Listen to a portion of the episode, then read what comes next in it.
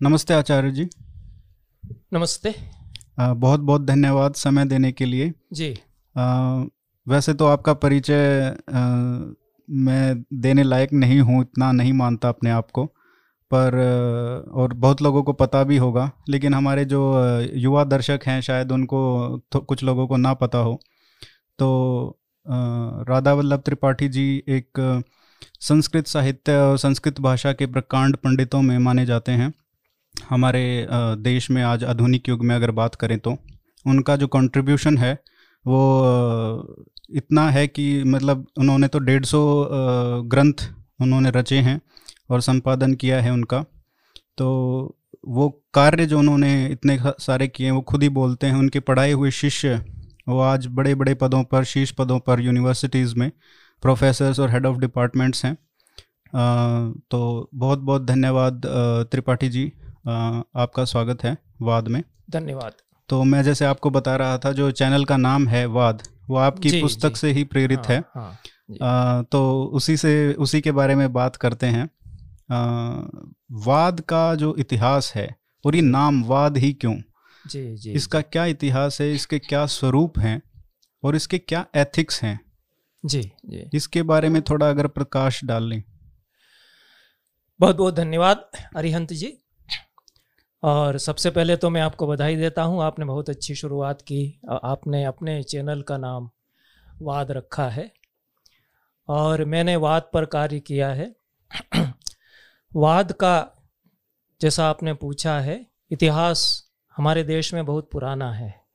वो कम से कम पाँच हज़ार छः हज़ार साल या इससे भी कुछ अधिक वाद का इतिहास हमारे देश में फैला हुआ है। और वाद शब्द कैसे आया और उसके क्या निहितार्थ हैं, क्या कोनोटेशंस हैं, क्या उसके मायने हैं। इस पर हम देखते हैं तो वाद बहस के अर्थ में हमारे यहाँ बाद में आता है, लेकिन बहस की परंपरा, परस्पर डिस्कशन करने की परंपरा, जो समाज में गंभीर समस्याएँ हैं, दार्शनिक समस्याएँ हैं, प्रश्न हैं उन पर विचार करने की परंपरा हमारे यहाँ कई हज़ार साल पुरानी है और उसके लिए अलग अलग तरह के शब्द रहे हैं। वैदिक काल में जो ज्ञानियों की, पंडितों की, दार्शनिकों की सभाएँ होती थीं, उनको ब्रह्मोद्य कहा जाता था। उनका बड़ा लंबा इतिहास है। ब्रह्मोद्य कैसे ऑर्गेनाइज किया जाए, उसमें कैसे कैसे सवाल होंगे, उसके सारे जो सिस्टम है, ऑर्गेनाइजेशन उसका कैसे होगा, इस पर हमारे वैदिक ग्रंथों में जो ऋग्वेद, यजुर्वेद, सामवेद अथर्वेद संहिताओं के बाद जो ब्राह्मण ग्रंथ लिखे गए, उन्हीं पर टीकाओं की तरह, वो ईसा से हज़ार, दो हज़ार, तीन हज़ार साल पहले लिखे गए हैं। तो उनमें से कुछ ब्राह्मणों में, शतपथ ब्राह्मण में, ये ब्रह्मोद्य के बारे में सारी व्यवस्थाएँ दी हुई हैं। तो सबसे प्राचीन काल में ब्रह्मोद्य हमारे यहाँ वाद के लिए हुआ करते थे। और एक पूरा एक इंस्टीट्यूशन ऑर्गेनाइजेशन था।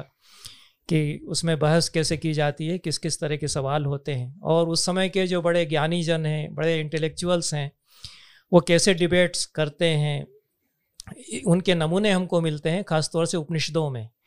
तो उपनिषदों में हम देखते हैं कि छांदोग्य उपनिषद में, बृहदारण्य उपनिषद में याज्ञवल्क बहुत बड़े दार्शनिक हैं। वो जनक स्वयं एक बड़े इंटेलेक्चुअल हैं, वो राजा ज्ञानी माने जाते हैं। उनकी राज्यसभा में बड़े बड़े ज्ञानी लोग हैं। तो वो अपनी सभा में, राज्यसभा में इन ज्ञानी लोगों का, दार्शनिक लोगों का वाद, प्रमोद्य कराते रहते हैं। और उसमें कैसे सबसे विजयी कौन हुआ इसका निर्णय होता है, ये उसमें पूरा पूरा संवाद जो वाद में हुआ है, बातचीत जो हुई है वाद में, वो हम उपनिषदों में देखते हैं। तो ये वैदिक काल में आज से कुछ हज़ार साल पहले ब्रह्मोद्य के रूप में प्रचलित था। फिर उसके बाद हम देखते हैं कि हमारे दर्शन ग्रंथ लिखे जाने लगे वैदिक काल के पश्चात, जिसको कि सूत्र काल हम कहते हैं। तो मैंने वाद के इतिहास को जो चार चरणों में बांटा, उसमें मंत्र काल सबसे पहले आता है, जिसमें कि वैदिक मंत्र लिखे गए उस समय भी वाद होता था। उसके बाद सूत्र काल आता है, जिसमें कि सूत्र ग्रंथ दर्शन शास्त्र के लिखे जा रहे हैं। न्याय सूत्र है, पतंजलि का योग सूत्र है वेदांत सूत्र है, मीमांसा सूत्र है, वैशेषिक सूत्र है, छह दर्शनों के सूत्र लिखे गए। तो उसमें जो न्याय शास्त्र है, वो दरअसल में बहस का ही शास्त्र है। उसमें वाद को बहुत ही महत्व दिया गया और गौतम उसके लेखक हैं न्याय सूत्र के। तो उन्होंने सोलह कैटेगरीज बताई न्याय दर्शन के पहले ही सूत्र में। प्रमाण, प्रमेय, संशय तो उसमें वाद एक कैटेगरी है। और वाद को यदि समझ लेता है तो ज़िंदगी में वह मुक्त भी हो सकता है। समाज में कैसे रहना कैसे बातचीत करना ये तो उसको आएगा ही। लेकिन ये जिन चीज़ों की ज्ञान से मनुष्य मुक्त होता है उनमें से एक तत्व ये है। वादे वाद, वादे जायते तत्व और हाँ आगे हमारे यहाँ कहा गया कि वादे वादे जायते तत्व बोधा ये आपने बहुत ही अच्छा याद दिलाया कि ये उक्ति है। पंडितों के बीच में कि आपस में बातचीत करते हैं, बहस करते हैं, वो संवाद होता है, उससे समझ पैदा होती है। तो समझ वो कई लेवल्स पर फिर हमारे बीच में पैदा होती है। दो लोगों के बीच में पैदा होती है, समाज में वो समझ पैदा होती है और उससे हमारे व्यक्तित्व का विस्तार होता है। तो वह मुक्ति का ज़रिया हमारे लिए वाद बनता है। तो इस पॉजिटिव दृष्टि से, सकारात्मक दृष्टि से हमारे यहाँ पूरे वाद की परंपरा को विकसित किया गया। और जैसा मैंने इस बात की तरफ़ भी ध्यान आकर्षित किया है उस किताब में कि संस्कृत एक ऐसी भाषा है जिसमें वाद को लेकर के अलग से ग्रंथ लिखे गए। गौतम ने न्याय सूत्र में तो एक कैटेगरी के रूप में बहुत विस्तार से उसका निरूपण किया ही और उन्होंने सब बताया कि वाद कैसे होंगे कितने उसके प्रकार हैं। तो वाद जल्प और वितंडा ये तीन तरह तीन बातचीत के तीन प्रकार हैं। तो वाद जो आपस में गुरु और शिष्य बातचीत करते हैं तो शिष्य अंत में समाधान कर देता है। ये तो वाद कहा जाएगा गौतम के हिसाब से। हम्म। और जल्प जो दो लोग डिबेट करते हैं और वो एक दूसरे की युक्तियों का खंडन करते हैं। उसको उन्होंने जल्प कहा। और वितंडा एकतर पक्षपातिनी युक्ति जिसमें कि कोई दार्शनिक कोई ज्ञानी केवल अपने ही पक्ष का प्रतिपादन करता है दूसरे को छीलता चला जाता है। हम्म। वो केवल काटने के लिए होती है जो जो जो जो आजकल टीवी डिबेट्स में दिखता है हाँ और टीवी डिबेट्स में आप यही देखते हैं कि वो केवल अपने उस पर दू, दूसरे को डिमोलिश करना जितना डिकंस्ट्रक्ट करना हम्म। तो आजकल उत्तर आधुनिक चिंतन में इसको डिकंस्ट्रक्शन भी कहते हैं कि पूरी तरह उसको छील के हम खत्म कर देते हैं और उसको नकार देते हैं हम्म। तो ये वितंडा इसका भी बड़ा उपयोग है कि वो नेगेटिव तो है लेकिन उसको एनालिसिस हम कैसे करते हैं कि ये भी नहीं है ये भी नहीं है तो उसको पूरा बिखेर करके हम वो बता देते हैं कि नहीं इसमें कुछ नहीं। तो क्या कह सकते हैं नीति नीति का जो हाँ ये तो... ब्रह्म का निरूपण ही इसी भाषा में हमारे यहाँ जो परम तत्व है। हम्म। तो ये जो शब्दावली है कि ये भी रिजेक्ट हम करते हैं ये भी हम रिजेक्ट करते हैं ये भी वाद में बड़ी काम की है तो इसकी एक पूरी कैटेगरी वितंडा के रूप में। और वितंडा के तो बहुत बड़े बड़े दार्शनिक हुए नागार्जुन जो बुद्धिस्ट फिलासफी उसकी पूरी मेथोडोलॉजी यही है। hmm. उनका सिद्धांत अपोह का सिद्धांत है। तो हम सारी दुनिया में ये सब इसको नकारते हैं। तो क्योंकि जो परम तत्व है उसको हम भाषा में नहीं बता सकते। तो जो कुछ उसके अलावा है उसको नकार करके ही हम उस तक पहुँच सकते हैं। तो उसके लिए वितंडा की टेक्निक काम करती है। वो कैसे काम करेगी कैसे हम उसको नेगेट करेंगे कैसे डिकन्स्ट्रक्ट करेंगे इसके लिए भी मेथोडोलॉजी और विदंडा के ग्रंथ लिखे गए बहुत सारे ग्रंथ हैं। नागार्जुन के तो जितने टेक्स्ट हैं वो बड़े महान दार्शनिक माने माने गए और वो बुद्ध ने तो घोषणा की है कहीं पर जो लीजेंड्स उनके बारे में है कि मैं नागार्जुन के रूप में अवतार लूँगा। हम्म। मेरे बाद वो मेरी फिलासफी को आगे बढ़ाएँगे। नागार्जुन की बड़ी बड़ा सम्मान होता है। चीन में तिब्बत में उनको बहुत मानते हैं जो बड़े दार्शनिक ज्ञानी हैं उनमें। तो ये वितंडा की जो टेक्निक है वो हमारे न्याय में भी कई बड़े बड़े दार्शनिक हुए उदयनाचार्य हुए जयंत भट्ट उन्होंने एक पूरा ग्रंथ लिखा है वो तर्कोपप्लव संग्रह तो तर्क का उपप्लव कैसा हो सकता है कैसे विस्तार हो सकता है वो पूरा वितंडा का ही टेक्स्ट है हम्म।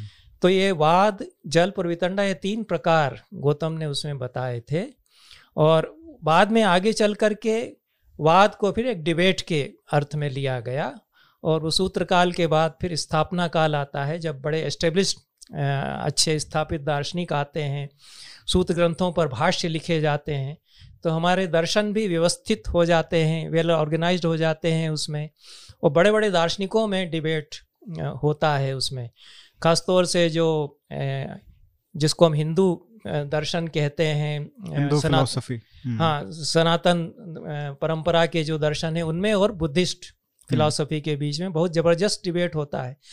तो ये जो एक हज़ार साल का समय है ईसा के बाद का पहली शताब्दी से दसवीं ग्यारहवीं और करीब करीब बारहवीं शताब्दी तक वो सबसे उर्वर काल माना जाता है हमारे चिंतन का ज्ञान का क्योंकि उसमें डिबेट्स बहुत ज़्यादा हुए।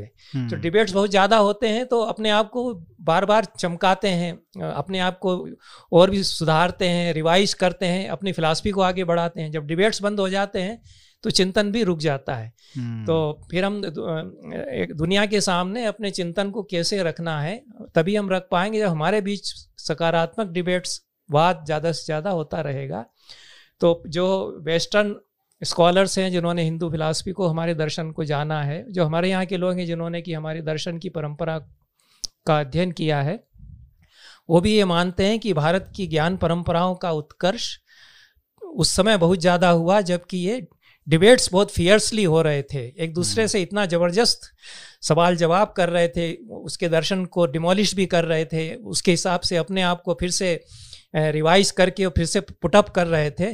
तो उससे न केवल हमारा चिंतन तेजस्वी बनता है हमारे ज्ञान की परंपराएँ भी आगे बढ़ती हैं हम आगे जाते हैं अपने सोच में। तो ये एक स्थापना काल जो आया करीब एक हज़ार साल का इसमें हमारे यहाँ डिबेट्स के द्वारा चिंतन की परंपराएँ बहुत बढ़ी और फिर एक विस्तार काल आता है। उसमें क्या है कि कई कई शाखाएँ हमारे दर्शन की होती हैं और डिबेट्स तो जारी रहते हैं। हम्म। लेकिन बहस उतनी तीखी फिर नहीं होती उस तरह से। ग्यारहवीं शताब्दी के बाद से हम्म। और फिर डिबेट्स का स्वरूप भी कुछ कुछ बदलता है।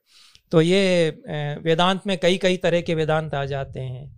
अद्वैत है। अद्वैत में भी कई तरह कई ब्रांचेस हैं। हम्म। द्वैत है द्वैताद्वैत है शुद्धाद्वैत है विशुद्धाद्वैत है। फिर न्याय में नव्य न्याय आ जाता है। तो हमारी ज्ञान की परंपराएँ बराबर नई होती रहीं विकसित होती रहीं। उनके हिसाब से डिबेट्स का स्वरूप भी बदलता चला गया हमारे यहाँ और ये बड़ा लंबा संपन्न इतिहास हमारे डिबेट्स का हम कह सकते हैं कि है।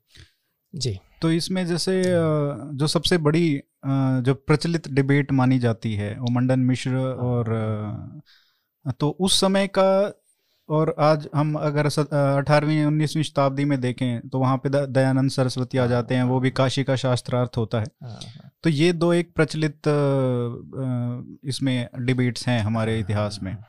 लेकिन इसमें एक बात देखने को मिलती है कि दोनों ही साइड्स जो हैं हाँ। वो ये क्लेम करती रहती हैं कि नहीं हम जीते थे हम जीते थे। तो क्या कभी के कोई डिसाइसिव तरीके से कोई जीता है या ये ऐसे ही चलता रहता है? कोई फ़ायदा हाँ, नहीं होता जीत हार का। हाँ ये आपने अच्छा सवाल पूछा है। और ये दो हमारे इतिहास के जो पूरा डिबेट्स का वाद का इतिहास है उसमें सबसे बड़े डिबेट्स में से ये दो माने जाते हैं माने जा सकते हैं निश्चित रूप से।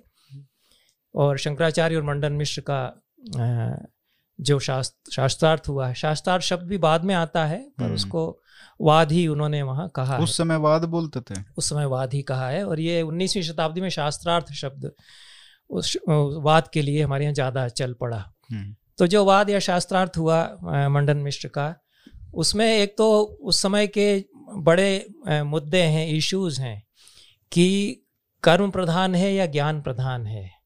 तो शंकराचार्य चूँकि सन्यासी हैं और वो केवल ज्ञानी होना पर्याप्त है इस बात को मानते हैं। और बाकी जो उनके समय के बड़े बड़े दार्शनिक हैं वो बहुत ऐसा समय है कि दिग्गज दार्शनिक उस समय हैं। मीमांसा दर्शन के बड़े बड़े दिग्गज दार्शनिक हैं। तो मीमांसा दर्शन जो कर्म में विश्वास रखता है। कर्म का मतलब अनुष्ठान याज्ञिक अनुष्ठान। हम्म। तो वो ज़रूरी है मनुष्य के जीवन में। वो संन्यास तो बाद में आता है। तो हमारे यहाँ परिकल्पना है कि भाई ब्रह्मचर्य पहले होगा ब्रह्मचर्याश्रम है फिर गृहस्थाश्रम है। गृहस्थाश्रम में आप कर्म करिए पढ़ाइए, लोग, विद्यार्थियों को भी ज्ञान दीजिए इंस्टीट्यूशंस चलाइए, लोगों को समाज के लिए कुछ करिए और सारे यज्ञ याज्ञिक जो अनुष्ठान हैं, धार्मिक अनुष्ठान हैं, वो करिए। फिर वानप्रस्थ में जाइए आप और फिर धीरे धीरे निवृत्त होइए।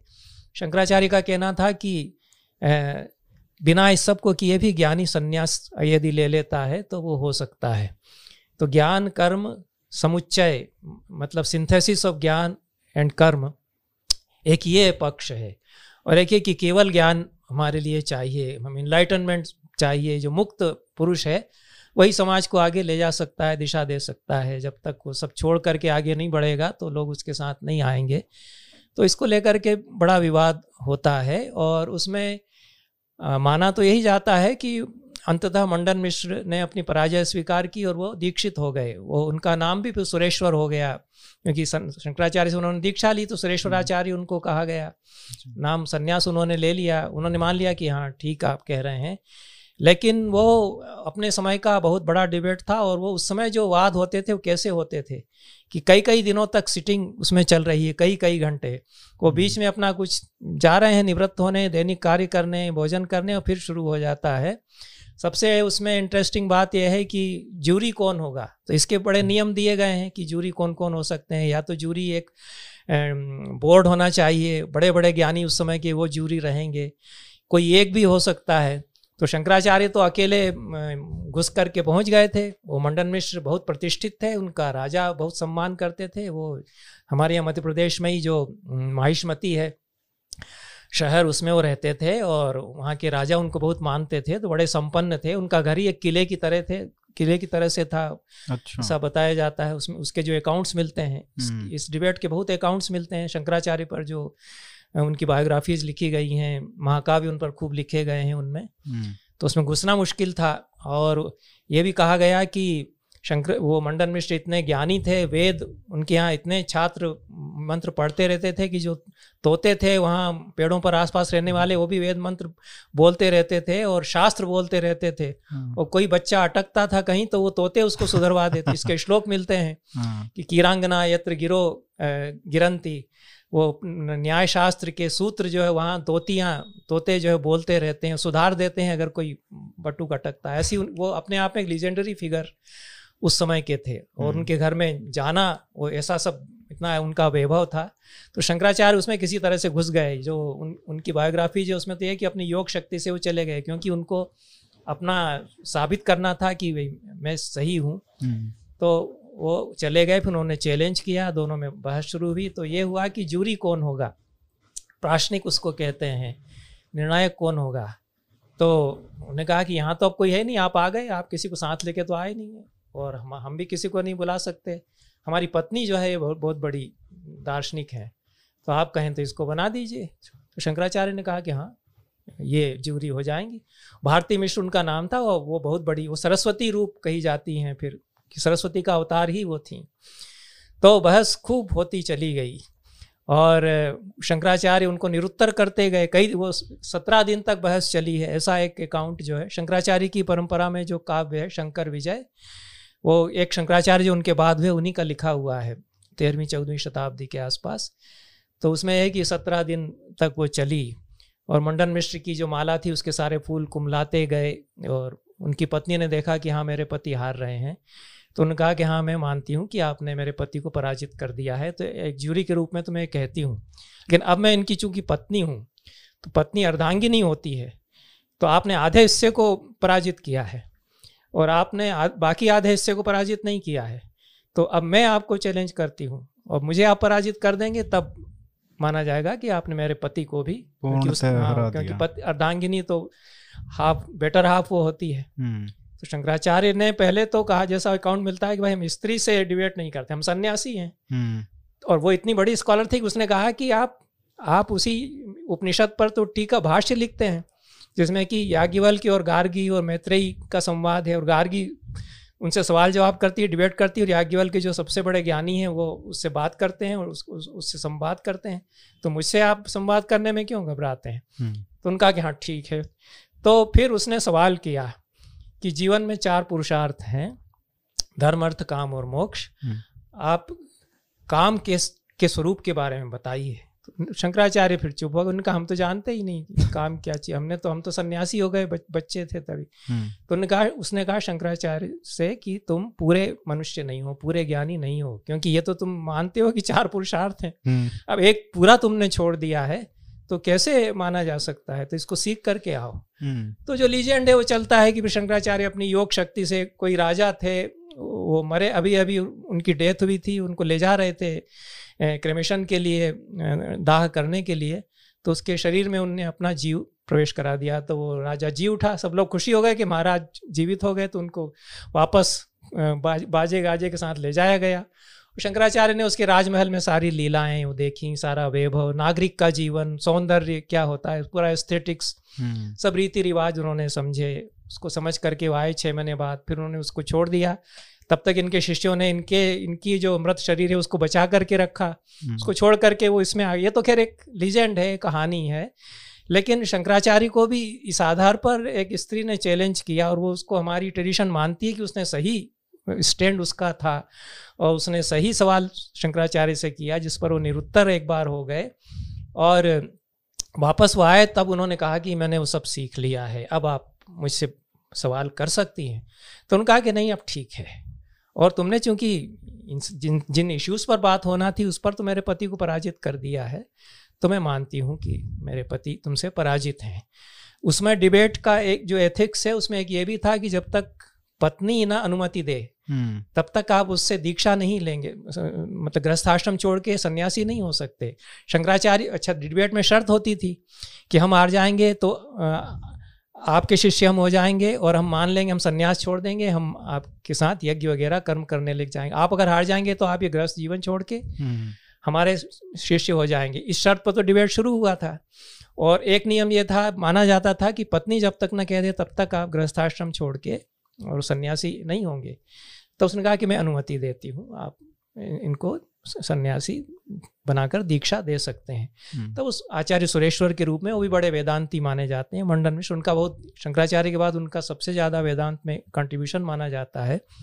तो ये सब क्यों हुआ कि शंकराचार्य से ऐसी ज़बरदस्त डिबेट हुई? उसमें सुरेश्वर मंडन मिश्र अपने समय के बड़े ज्ञानी थे मीमांसा दर्शन के आचार्य थे अनुष्ठान खूब जानते थे कर्मकांड के बड़े पंडित थे। उन्होंने वेदांत को भी समझा और उसके भी उतने बड़े आचार्य बने। तो ये ज्ञान की परंपराएँ ऐसे आगे उससे बढ़ी। तो उस समय तो ये इशू उस समय था और बौद्ध धर्म बौद्ध दर्शन बड़ी चुनौती इनके लिए बना हुआ था क्योंकि उसमें बड़े बड़े प्रखर नैयायिक हो चुके थे तो शंकराचार्य उनसे भी डिबेट कर रहे थे हम्म। और वो एक बड़ा चैलेंज था उनके लिए तो इसके लिए वो अपने शिष्य जो बड़े बड़े ज्ञानी थे उनको तैयार कर रहे थे दीक्षा दे करके कि आप लोग बौद्ध धर्म को अलग करने के लिए तैयार तैयारी कीजिए हम्म। तो उसमें उन्होंने उनके चार बड़े शिष्य पैदा हुए इसी तरह से सारे देश में केरल से कश्मीर तक जो वो डिबेट करते हुए घूमते रहे और उन्होंने फिर उनकी परंपरा को आगे बढ़ाया बहुत दार्शनिकों को पराजित किया। उसमें ये पद्मनाभ हैं, सुरेश्वर मंडन मिश्र हैं, इस तरह के बड़े दार्शनिक उस समय उन्होंने तैयार किए। ये उस समय का डिबेट था। अब जो आपने पूछा है कि 19वीं शताब्दी में एक बहुत बड़ा डिबेट होता है, अठारह में। वो एक इंटरेस्टिंग बात इसमें यह है कि दयानंद के ऊपर भी उसी तरह से महाकाव्य बायोग्राफीज के लिखे गए जिस तरह से शंकराचार्य पर शंकर चरित के नाम से शंकर दिग्विजय के नाम से महाकाव्य लिखे गए उनके जिसमें कि उनके अकाउंट्स हैं उनकी दिग्विजय की यात्राओं के डिबेट्स हम्म। के लिए जो उन्होंने यात्राएँ की तो ये जो उनका सारे देश में डिबेट करने के लिए वाद करने के लिए जो उनका भ्रमण है इसको दिग्विजय कहा गया हमारे यहाँ। ये बड़ी एक इंटरेस्टिंग बात है वाद के इतिहास में कि राजा दिग्विजय करता है अपने हथियारों से। हम्म। और कोई शास्त्र से विजय करने के लिए घूमता है अपने विचारों के प्रचार के लिए तो वो भी उसकी दिग्विजय है। वो विचारों से हम किसी को जीतते हैं। शस्त्र और शास्त्र दोनों का हाँ, ही तो ये परंपरा है। कौटिल्य ने अर्थशास्त्र में कहा ही कि शस्त्र और शास्त्र दोनों से कैसे देश को आगे ले जाना है ये मैंने इसमें दिखाया अपने अर्थशास्त्र में इस किताब में। तो ये परंपरा जो ज्ञानियों ने हमको दी है कि हम अपने विचारों से आगे बढ़ाते हैं दुनिया को, विचारों से हम उसका मन जीतते हैं, संवाद उससे करते हैं, इसलिए उस, उसको भी दिग्विजय कहा गया और शंकराचार्य के बाद अगर किसी के जो वाद के लिए यात्राएँ हैं, उनको दिग्विजय अगर कहा गया तो केवल दयानंद हैं, बाकी के लिए दिग्विजय फिर नहीं चलता है हम्म। इस इसलिए नहीं चलता है कि उस तरह से सारे देश में बात करते हुए यात्राएँ शंकराचार्य के बाद फिर दयानंद ने दयानंद ने ही की। हम्म। और लोगों ने उस तरह से यात्राएँ नहीं की। बड़े बड़े ज्ञानी पंडित हुए और डिबेट्स भी खूब होते थे। काशी में तो बहुत बड़े दिग्गज पंडित हुए। हम्म। लेकिन वो डिबेट्स करने के लिए सारे देश में जाएँ। और उनके भीतर ये एक एक तरह की ललक हो हम्म। कि मैं अपने विचारों के द्वारा दुनिया को बदलूँगा। वो ये वो नहीं दयानंद थी, में थी। वो दयानंद में थी और बाकी जो पंडित थे वो अपने घर में पढ़ाते हैं खूब ज्ञान का प्रचार करते हैं। जो आ जाता है चुनौती देने उससे तो वो डिबेट करने को तैयार हो जाते हैं। आगे बढ़ के नहीं लेकिन हम ये एक एक हमारे यहाँ एक पूरी परंपरा में ज्ञान की परंपरा में टेंडेंसी रही है कि कहीं ना कहीं हम अपने को सिकोड़ करके बैठ जाते हैं कि जो आएगा उसको हम बता देंगे। लेकिन हम सारी दुनिया में से हमको क्या करना, हम नहीं जाएँगे।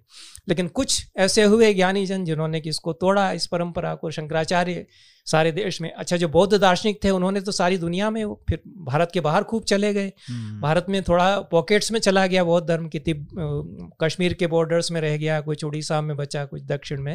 लेकिन भारत के बाहर वो लोग खूब ले गए। तो उनमें ये प्रवृत्ति थी कि हम अपने ज्ञान का प्रसार करते हैं फैलाते हैं इसको। वहाँ बहुत बड़े बड़े दार्शनिक हुए। हम्म। तो हमारे यहाँ शंकराचार्य में ये प्रवृत्ति थी।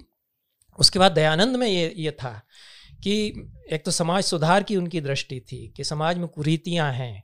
और पुराणों में और जो भक्ति काल आया उसने कुछ भ्रम पैदा कर दिए हैं हमारे समाज में। तो ज्ञान की जो तेजस्वी परंपराएँ हैं वो ख़त्म हो रही हैं। जैसे वाद की परंपरा अपनी एक तेजस्वी परंपरा है उसमें चैलेंज हम स्वीकार करते हैं डिबेट्स में आगे जाते हैं। भक्ति की परंपराएँ जो आई उसमें आप समर्पण है तो आप भजन पूजन करते रहिए आप, आप बहस करना बंद कर दीजिए।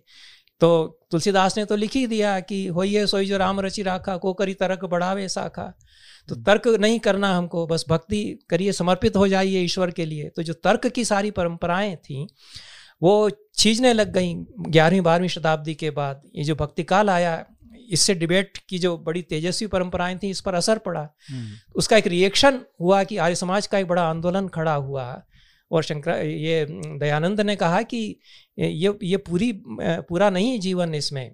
भक्ति की ज़रूरत अपने लिए हो सकती है तो ज्ञान कर्म भक्ति तीनों चाहिए। समर्पण किसी काम के लिए हम डेडिकेट होते हैं वह भी भक्ति है तो वो तो चाहिए लेकिन उसके पीछे सारा तर्क हम विसार दें हम्म। विचार करना छोड़ दें लोगों से विचार विमर्श और संवाद बात करना छोड़ दें और केवल अपना कीर्तन ही में लग जाएँ तो करीब एक हज़ार साल का जो भक्तिकाल आया उसने समाज को बहुत सस्टेन किया ये तो सही है क्योंकि समाज में बड़ा दुख था विषाद था विदेशी हमले बहुत हो रहे थे तो ईश्वर को एक सहायक के रूप में उसने खड़ा किया पूजा। मजबूती प्रदान हुई। मज़बूत दिल की मजबूती उससे आई। हम्म। लेकिन उसके कारण ये जो पूरी ज्ञान की बड़े जो जो आज़ादी के समय में जो मुक्त था ज्ञान की दृष्टि से भारत एक हज़ार साल जो ईसा के बाद के हैं उनमें उसमें जो तेजस्विता आई थी, वो तो खत्म हो गई। जो वैदिक काल से चली आ रही थी, जो ज्ञान की परंपराएँ, जो चैलेंज की परंपराएँ, जो विरोध की परंपराएँ, विचारों की दृष्टि से विरोध करने की परंपराएँ तो उसको रिवाइव एक तरह से दयानंद करते हैं। और वो समाज में जो कुरीतियाँ देखते हैं, एक तो स्त्री की स्थिति को लेकर के कि स्त्री के लिए शिक्षा की व्यवस्था ठीक से नहीं है, विधवा की स्थिति बहुत खराब है, विधवा विवाह। तो पूरी ज्ञान की परंपराओं का विनियोजन वो अप्रोप्रिएशन वो समाज सुधार के लिए करते हैं और उन उनको लेकर के फिर बहस में उतरते हैं तो विधवा विवाह को लेकर के उन्होंने बहुत डिबेट्स किए हम्म। और स्त्री शिक्षा को लेकर के उन्होंने डिबेट्स किए खास उनका डिबेट का इशू होता था मूर्ति पूजा जी वो, वो काशी शास्त्रार्थ में भी हाँ, सबसे ज़्यादा वही एक ही इशू है हम्म। काशी पूरे काशी शास्त्रार्थ में उनका सवाल ये था हम्म। कि वेद में मूर्ति पूजा कहाँ है? अगर आप वेद को प्रमाण मानते हैं तो मुझे कहीं कोई मंत्र ऐसा बता दीजिए जिसमें कहा गया हो कि मूर्ति के रूप में भगवान की पूजा करो। क्योंकि वेद में उस काल में था ही नहीं। हम्म। मंदिर बाद में बने उसमें यज्ञ होता था और देवता तो अरूप है। तो हम मंत्र से आवाहन करते हैं देवता आकर के बैठ गए और वो सारा हमारे भीतर मंत्र की शक्ति है उससे ज्ञान की शक्ति है वो हमको आगे ले जा रही है। तो देवता के हम पत्थर की मूर्ति बना करके और पूजा करेंगे ये उस समय इस रूप में नहीं था। और जो लोग ये मानते हैं कि नहीं वेदों में तो सब कुछ है वो किसी किसी तरह से सिद्ध कर ही देंगे। लेकिन दयानंद का कहना है कि ये नहीं मैं केवल वेद को प्रमाण मानता हूँ। हम्म। वेद के बाद में उपनिषद को प्रमाण मानता हूँ क्योंकि वेदों का हिस्सा है वो। और स्मृतियों में मनुस्मृति को प्रमाण मानता हूँ। तो ये जो जिन ग्रंथों को जो सनातन परंपरा के जो ग्रंथ हैं उनमें आप बताइए मुझे कि कहीं मूर्ति पूजा है। है तो मैं हार मान लूँगा अगर आप बता देंगे और नहीं है तो फिर आप मुझसे हार मानिए। तो उन्होंने मनुस्मृति को भी माना प्रमाण? प्रमाण उन्होंने मनुस्मृति को उन्होंने बिल्कुल प्रमाण माना है और लेकिन अगर जो मैंने पढ़ी नहीं है लेकिन जो लोग कहते हैं कि इसमें महिलाओं की जो स्थान है उसमें कहीं ना कहीं दोनों तरीके की जो बातें आती हैं हाँ, हाँ, कि उसमें हाँ। समानता भी दिखाई गई है और थोड़ा डिस्क्रिमिनेशन भी हाँ वो दोनों तरह की बातें हैं कुछ कुछ हिस्सों के बारे में कहा जाता है कि वो प्रक्षिप्त हैं बाद में जोड़े गए हैं इंटरपोलेशन से ये दयानंद भी मानते थे अच्छा। तो वो अच्छा। कहते थे कि कुछ हिस्से बाद में यदि जोड़े गए हैं तो ये एक एक डिबेटेबल इशू हो जाता है। लेकिन मनुस्मृति में मनु स्वयं एक बड़े दार्शनिक भी हैं और वो स्त्री के लिए तो बहुत सारी ऐसी बातें कहते हैं जो कि बहुत आगे की बातें हैं। आप देखिए कि गांधर्व विवाह को हमारे यहाँ जो लीगल मैरिजेज हैं उसमें से एक माना गया। गांधर्व विवाह क्या है? कि लड़का और लड़की मिलते हैं और वो तय कर लेते हैं कि हम साथ रहेंगे, हमारी शादी हो गई। कोई पंडित नहीं है किसी ने फेरे नहीं लिए हम्म। और वो माना गया उन्होंने कह दिया कि हमने कर ली शादी तो वो एक विवाह माना गया वो कामसूत्र में बादशाह ने कहा कि सबसे अच्छा आठ तरह के विवाहों में सबसे बड़ा और सबसे अच्छा यही है हम्म। क्योंकि इससे बहुत सारी समाज की बुराइयाँ दूर होती हैं और स्वस्थ एक वो प्रेम के कारण लोग एक होते हैं ये इसमें चलता है तो उसको एक एक वैदिक परंपरा में एक श्रेष्ठ विवाह तो माना ही गया जो चौथा विवाह मानते हैं उसको ब्राह्म देवत प्रजापति के बाद चौथा गांधर्व है। और जो उसको सबसे अच्छा मानते हैं वो भी एक ऋषि है वात्स्यायन कामसूत्र के जो लेखक हैं। हम्म। तो ये गांधर विवाह तो मनु भी स्वीकार करते ही हैं उसी तरह से। स्त्री की शिक्षा की भी वो बात करते हैं कन्या को शिक्षा दी जानी चाहिए।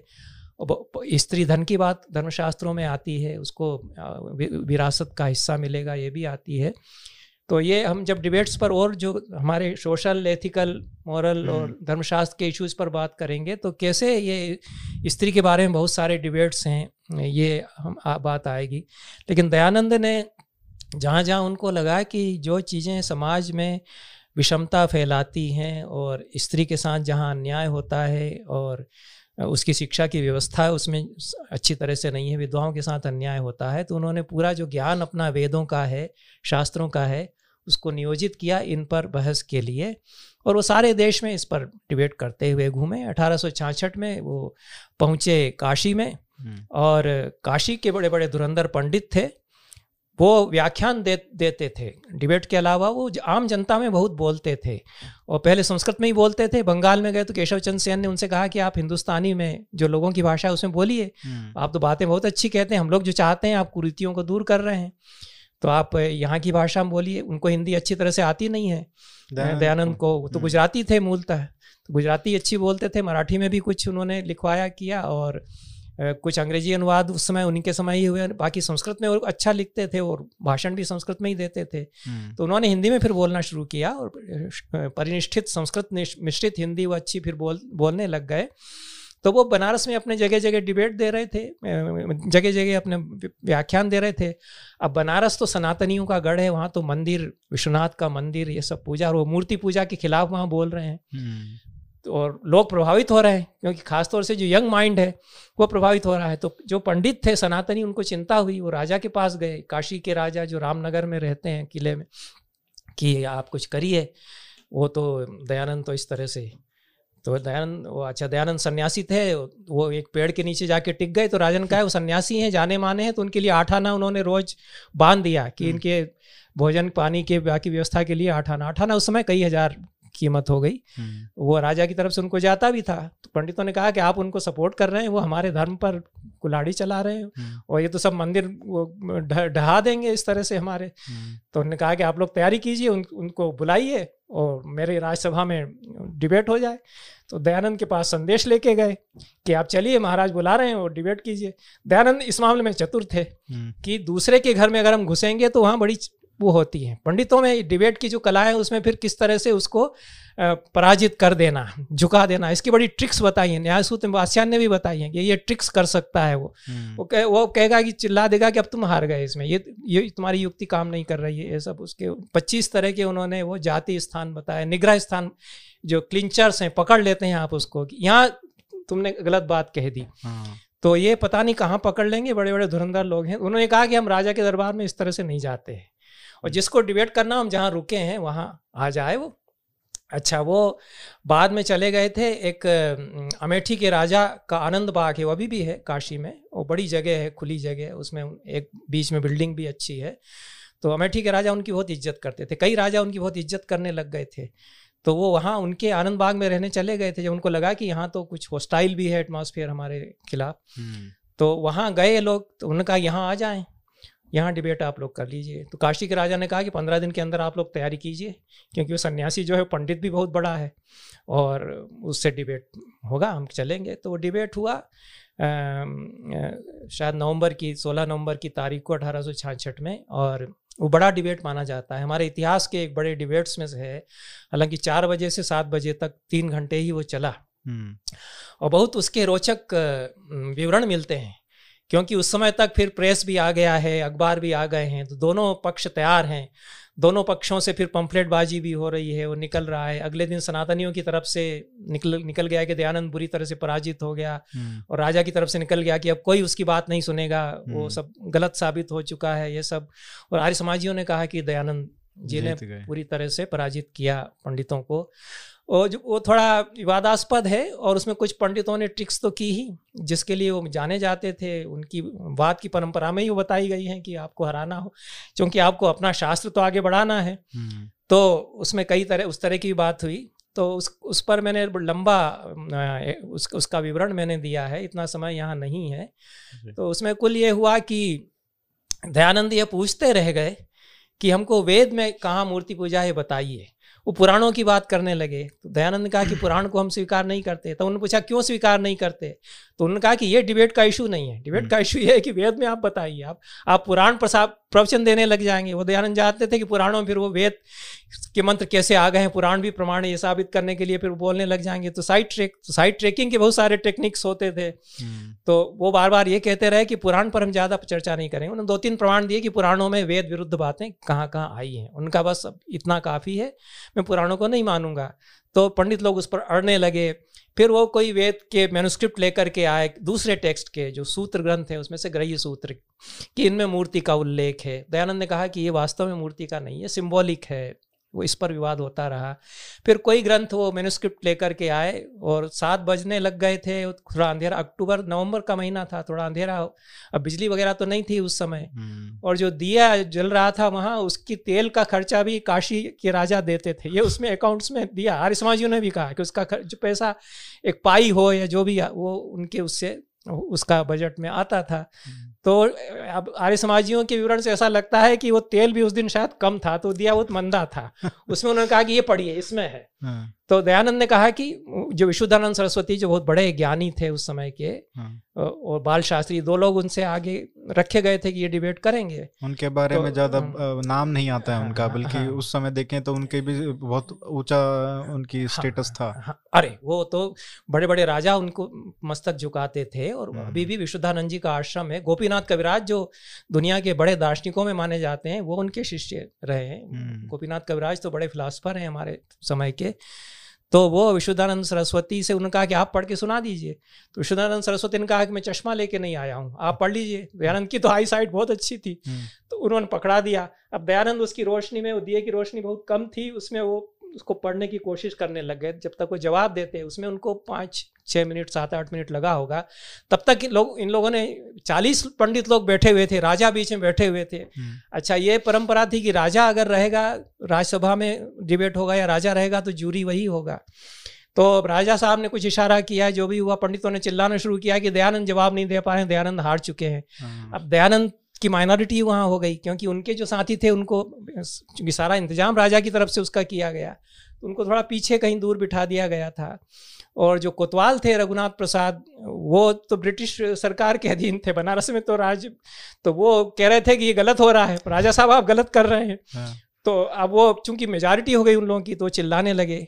तो ये आर्य समाजियों का अकाउंट ये है कि इस तरह से उन लोगों ने ये कुछ एक हो हल्ला कर दिया अच्छा। और फिर दयानंद ने कहा कि ये जो टैक्स दिया है इससे भी सिद्ध नहीं होता है लेकिन जब तक वो कहते कि हम्म। मैं बताता हूँ आपको बैठिए वो तब तब तक, तक विश्वदानंद सरस्वती ने कहा कि दयानंद बैठो तुम बैठो हम जा रहे हैं ये तो हो गया अब तो राजा साहब ने कह दिया कि वो तो निर्णय हो गया हम लोग जाते हैं तो आर्य समाजियों का अकाउंट यह है कि वो लोग छोड़ करके मैदान चले गए और हाँ। दयानंद जवाब उनको दे रहे थे उनको उनको सुनना चाहिए था इसलिए विजय। दयानंद की उन लोगों का कहना यह था कि दयानंद निरुत्तर देखते रह गए उन्होंने कुछ कहा ही नहीं तो हम लोग उनको हारा हुआ मान करके उठ गए। दोनों तरह के अखबारों में अकाउंट्स निकले दोनों तरफ़ से खूब पंफलेट छपे किताबें छपी। दयानंद की बड़ी खूबी है उन्होंने पूरी जो डिबेट की परंपरा है उसको सिस्टमेटाइज बहुत किया। ज़बरदस्त हम्म। उनकी इसमें सूझ थी कि वो उसी समय नोट कोई करेगा। क्या रूल्स फॉलो करते थे? उन्होंने वो वो सारा एक एक रूल्स अपना उन्होंने एक एक तरह का बना रखा था मैनुअल सब मैनुअल जैसा बना रखा था। अच्छा। वो पहले से बता देते थे हाँ। कि एक ये तो, प्रमाण होगा हाँ, हाँ ये हाँ, ये ये ग्रंथ प्रमाण माने हाँ। जाएँगे। दूसरे कौन आगे रह करके मुझसे बातचीत करेगा उसका नाम मुझे दीजिए। कितने समय डिबेट शुरू होगा कितने समय तक चलेगा ऑडियंस कितनी रहेगी कहाँ पर होगा ये सारा मुझे बताइए तब मैं डिबेट के लिए आऊँगा। और वो रिकॉर्ड करेगा और उसके अगले दिन वो पूरा डिबेट खत्म होने के तुरंत बाद ही खुद डिक्टेट कर देते थे ये बात हुई अपनी याददाश्त से पूरी और हम्म। अगले दिन वो छप जाता था। तो ये काशी शास्त्रार्थ दयानंद ने संस्कृत में डिक्टेट कराया वो छपा उसके हिंदी अनुवाद में कई संस्करणों में छपे हैं वो आर्य समाजियों का पूरा जो अकाउंट है उसका एक मूल आधार वो है। उसके आधार पर जो लोग वहाँ मौजूद थे उन्होंने उसके डिटेल्स काफ़ी दिए हैं पत्रिकाओं में खूब उसका निकला। तो ये बड़ा एक हीटेड डिबेट था उस समय का बड़ा ही रोमांचक और उत्तेजक वाद उस समय का था शास्त्रार्थ उस समय का था। लेकिन ये नहीं कह सकते कि दोनों पक्ष क्लेम करते रहे अपनी अपनी विजय उससे कुछ हासिल नहीं हुआ। हम्म। क्योंकि मेरी जो एनालिसिस है वो ये है कि दयानंद भी थोड़े उसके बाद संभले। अच्छा। जो हम उनको पढ़ उनकी, उनकी जो रीडिंग मेरी है और सनातनियों ने कहा कि पराजित हो गए। हम्म। लेकिन उसके बाद वो तीन महीने रुके रहे वहीं काशी में ही उसी आनंद बाग में। हम्म। अगर वो मुँह की खा जाते तो छोड़ के चले जा, जाना चाहिए था। वो उसी तरह से बोलते रहे तो ये तो हम्म। कहना ही गलत है कि दयानंद मुँह की खा गए। और कम से कम हाँ, वो तो नहीं माने कि मैं उन्होंने देख लिया कि बड़े बड़े पंडित कैसे अच्छे पंडित थे उसमें और ब, ब, बहुत ज़बरदस्त डिबेट हुआ वो। क्योंकि वो ग्रंथ के ग्रंथ बोलते चले जा रहे हैं वो पंडित लोग तैयार हैं वो भी अच्छी तरह से। इनकी भी तैयारी बहुत अच्छी है। तो कैसे डिबेट और बढ़िया हो सकता है इसकी तैयारी हुई और कैसे मैं और भी अच्छी तरह से अपने संदेश को फैला सकता हूँ इसके लिए वो तैयार हुए। उनका कॉन्फिडेंस बढ़ा। एक हम्म। बात ये मतलब आर्य समाज ये नहीं कहेंगे लेकिन मैं तो जो रीडिंग करता हूँ वो यही है कि जो आर्य समाजी खुद स्वीकार करते हैं। कि स्वामी जी ने मना कर दिया था और जो उन, उनके मुंशी राम उनके बहुत बड़े बायोग्राफर हैं तो उन्होंने बताया कि उनके खास जो आदमी थे उन्होंने कहा कि स्वामी जी आप इन लोगों से वाद मत करिए। ये लोग बहुत चतुर होते हैं काशी के पंडित वो बड़े घाघ होते हैं और ज्ञानी तो बहुत बड़े होते ही हैं। तो ऐसा ना हो कि वो लोग आएँ सब लोग आएँगे एक साथ और हम लोग हार जाएँ। तो दयानंद थोड़ा सा अपने अंदर महसूस कर रहे थे लेकिन उन्होंने कहा कि अब जब वो दे रहे हैं चुनौती और यहाँ आ रहे हैं तो मैं मना नहीं करूँगा और जो हम्म। होगा देखा जाएगा। तो वो थोड़ा सा जो उनमें कहीं था वो फिर उनमें कॉन्फिडेंस आ गया कि मैं अपने उस पर अटल हूँ। और मैंने साबित कर दिया कि मेरा जो स्टैंड है वो अपनी जगह पर सही है। अब वो हम्म। लोग पुराण को मानते हैं चूँकि अब मैंने तो कह दिया कि मैं किसी भी पुराण को मैं नहीं मानता। वो कहते थे कि सारे गप हैं बकवास हैं।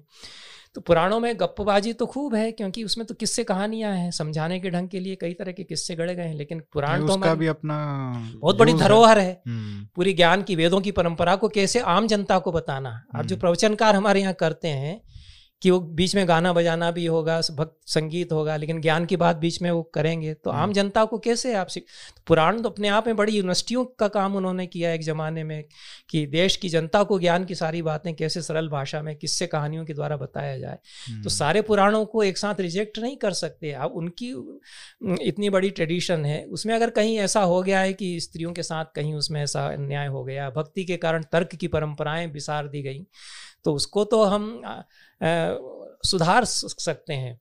ये इन लोगों का पक्ष है। तो दयानंद ने भी उस बात को समझा और बाद में संभल करके वो पूरे देश में उसी तरह से डिबेट करते रहे। ये लोग भी कुछ सुधरे क्योंकि उन लोगों ने देखा कि आर्य समाज ऑर्गेनाइजेशन कितना बड़ा बन, बनता जा रहा है। हम्म। उन्होंने इतने बड़े इंस्टीट्यूशंस खोल दिए डीएवी कॉलेज उनके बनने लग गए लड़कियों के लिए स्कूल उन्होंने खोले अब इनकी छोटी छोटी पाठशालाएँ भर थी काशी में। ज़्यादातर घर में पढ़ा रहे हैं पंडित लोग। उनका यह है कि जो हमारे घर में आएगा उसको हम पढ़ा देंगे। अब इतने बड़े बड़े पंडित होते थे कि देश में दूर दूर से पैदल चल करके जा रहे हैं काशी लोग गरीब लोग कि उन पंडित जी के दरवाजे पे पढ़ा रहूँगा वो पढ़ा देंगे तो पढ़ लूँगा। हम्म। इस तरह से शिक्षा का प्रसार हो रहा है। उन लोगों ने भी समझा कि ऑर्गेनाइज शिक्षा हो सकती है कि आप एक इंस्टीट्यूशनलाइज कीजिए उसको। तो फिर ये सनातनियों की ओर से भी बड़ी पाठशालाएँ खोली जाने लगी और तो ये एक एक परंपरा उस उस एक डिबेट के कारण कहीं ना कहीं एक धक्का जो लगा है, उससे वो संभले वो लोग, वैचारिक स्तर पर भी और जीवन में भी। तो इस तरह से विचार की जो परंपराएँ हैं जो वाद की परंपराएँ हैं, वो हमारे समाज को आगे ले जा सकती हैं, क्योंकि वो चुनौतियाँ उनसे हमको मिलती हैं, सोच हमको नई उनसे मिलती है, अपने आप को सुधारने की और आगे जाने की हमको प्रवृत्ति मिलती है। तो वाद से अगर कोई मुँह मोड़ करके बैठ जाए कि हम तो बहस में नहीं उतरेंगे तो हमारे यहाँ माना गया है कि वो तो कायर है। हम्म। वाद जब चैलेंज आए तो वाद में तो उतरना ही चाहिए। उसको निर्भीक होकर के अपना पक्ष रखना चाहिए। हार गया तो फिर मान ले कि भाई तुम सही हो यही परंपरा है उसमें। और ये परंपरा हमारे कुछ हज़ार साल तक चलती रही।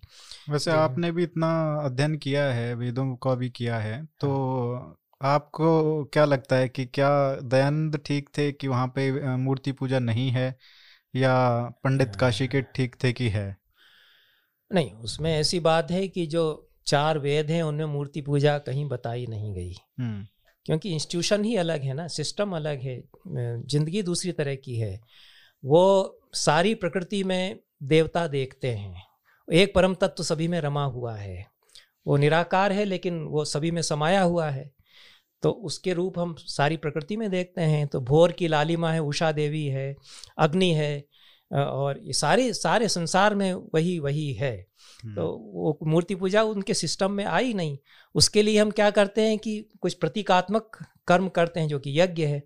तो यज्ञ एक बड़ा प्रतीकात्मक कर्म है कि अप, अपने सीमित अहंकार की आहुति हम दे करके अनंत से जुड़ते हैं। अनंत जो है सब जगह फैला हुआ है।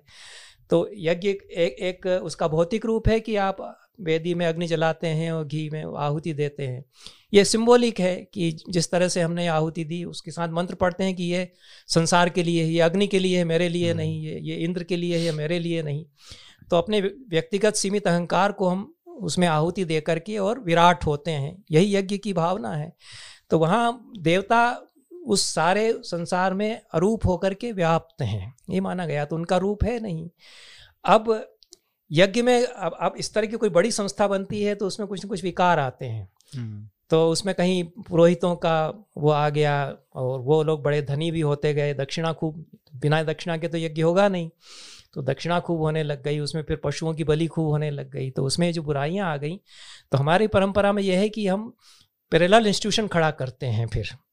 तो फिर हम कहते हैं कि एक हम मूर्ति बनाएँगे और वो देवता की मूर्ति के रूप में पूजा करेंगे उसमें ये सब डम्फान ये सब जो आडंबर है ये नहीं होगा कि इतनी सारी आहुतियाँ होंगी इतनी सारी सामग्री होगी वो दिग्विजय के लिए जाएगा ये सब होगा हम्म, हम्म। तो उसमें एक एक सरल सहज जनता के लिए धर्म होगा वो मंदिरों का धर्म आ गया उसमें मूर्ति पूजा आ गई तो वो भी तो, एक तरीके से कुछ ना कुछ उस पर सुधार करने सुधार के लिए ही वो विकास है हाँ। एक तरह से वो याज्ञिक कर्मकांड में जब याज्ञिक यज्ञ का जो स्वरूप है जब बहुत ज़्यादा कर्मकांड में उलझ जाता है तो उसको रिप्लेस करने के लिए हम एक पैरेलल इंस्टीट्यूशन खड़ा करते हैं हम्म। तो यज्ञ में जो अच्छी बातें हैं वो आ जाती हैं एक तरह से कि वहाँ आहुति है तो हम यहाँ पर आरती करते हैं देवता के आगे दीपक जलाते हैं यज्ञ मंडप का ही तरह यज्ञ मंडप बनता था हम्म। उसी तरह से मंदिर का मंडप है उसमें वेदी है यहाँ वेदी है उसमें गर्भगृह में मूर्ति है तो उसके सारे जो मोटिव्स हैं उसको फंडामेंटल सेम है फंडामेंटल्स वही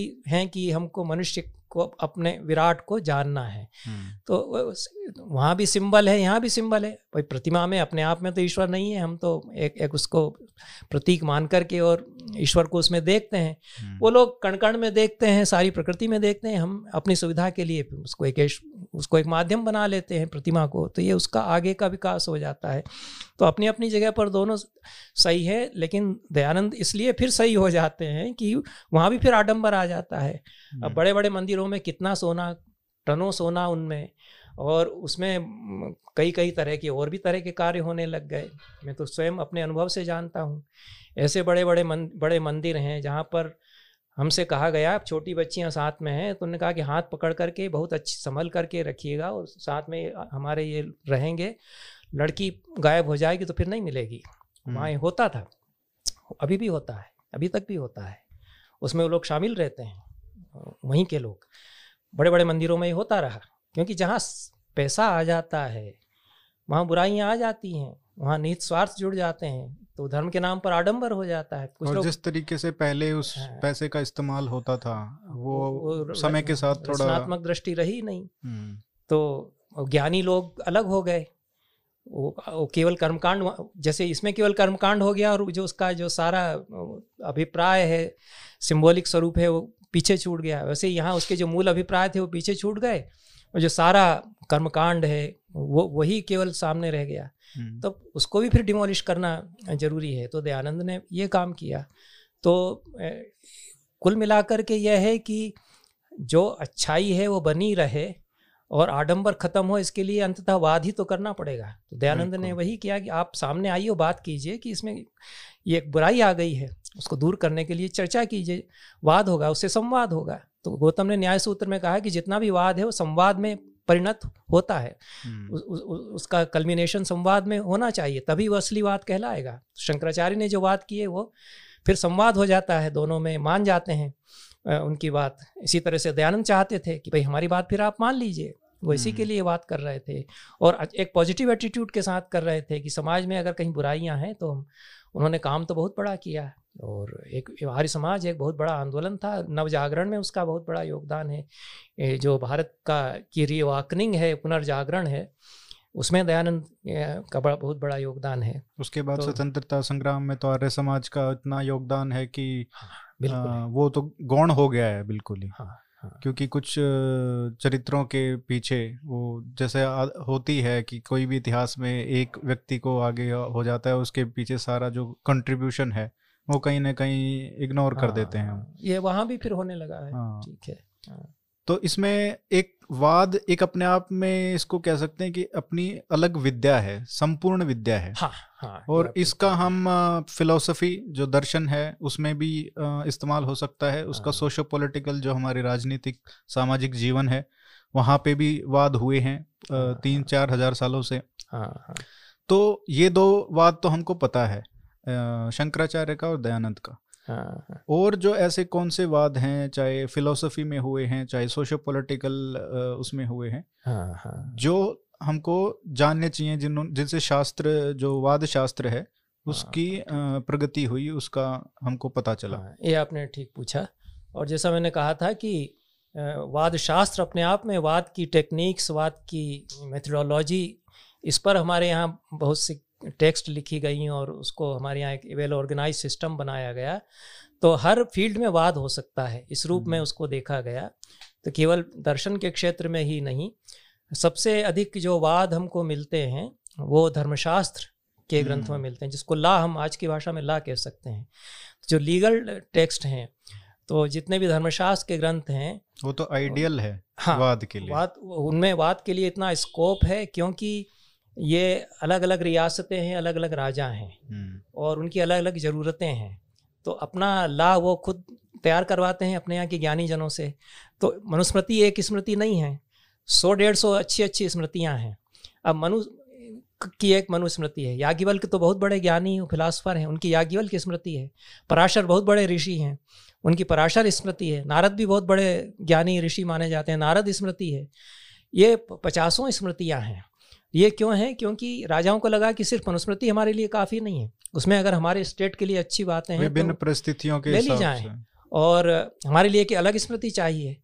तो कई बंगाल में याज्ञवल की स्मृति और उसकी एक टीका भाष्य है विज्ञानेश्वर का उसको उन्होंने ला माना उसको उन्होंने प्रमाण माना। जैसे अब हमारे देश में तो एक कॉन्स्टिट्यूशन है तो हम्म। पूरा देश उसी कॉन्स्टिट्यूशन से चलेगा।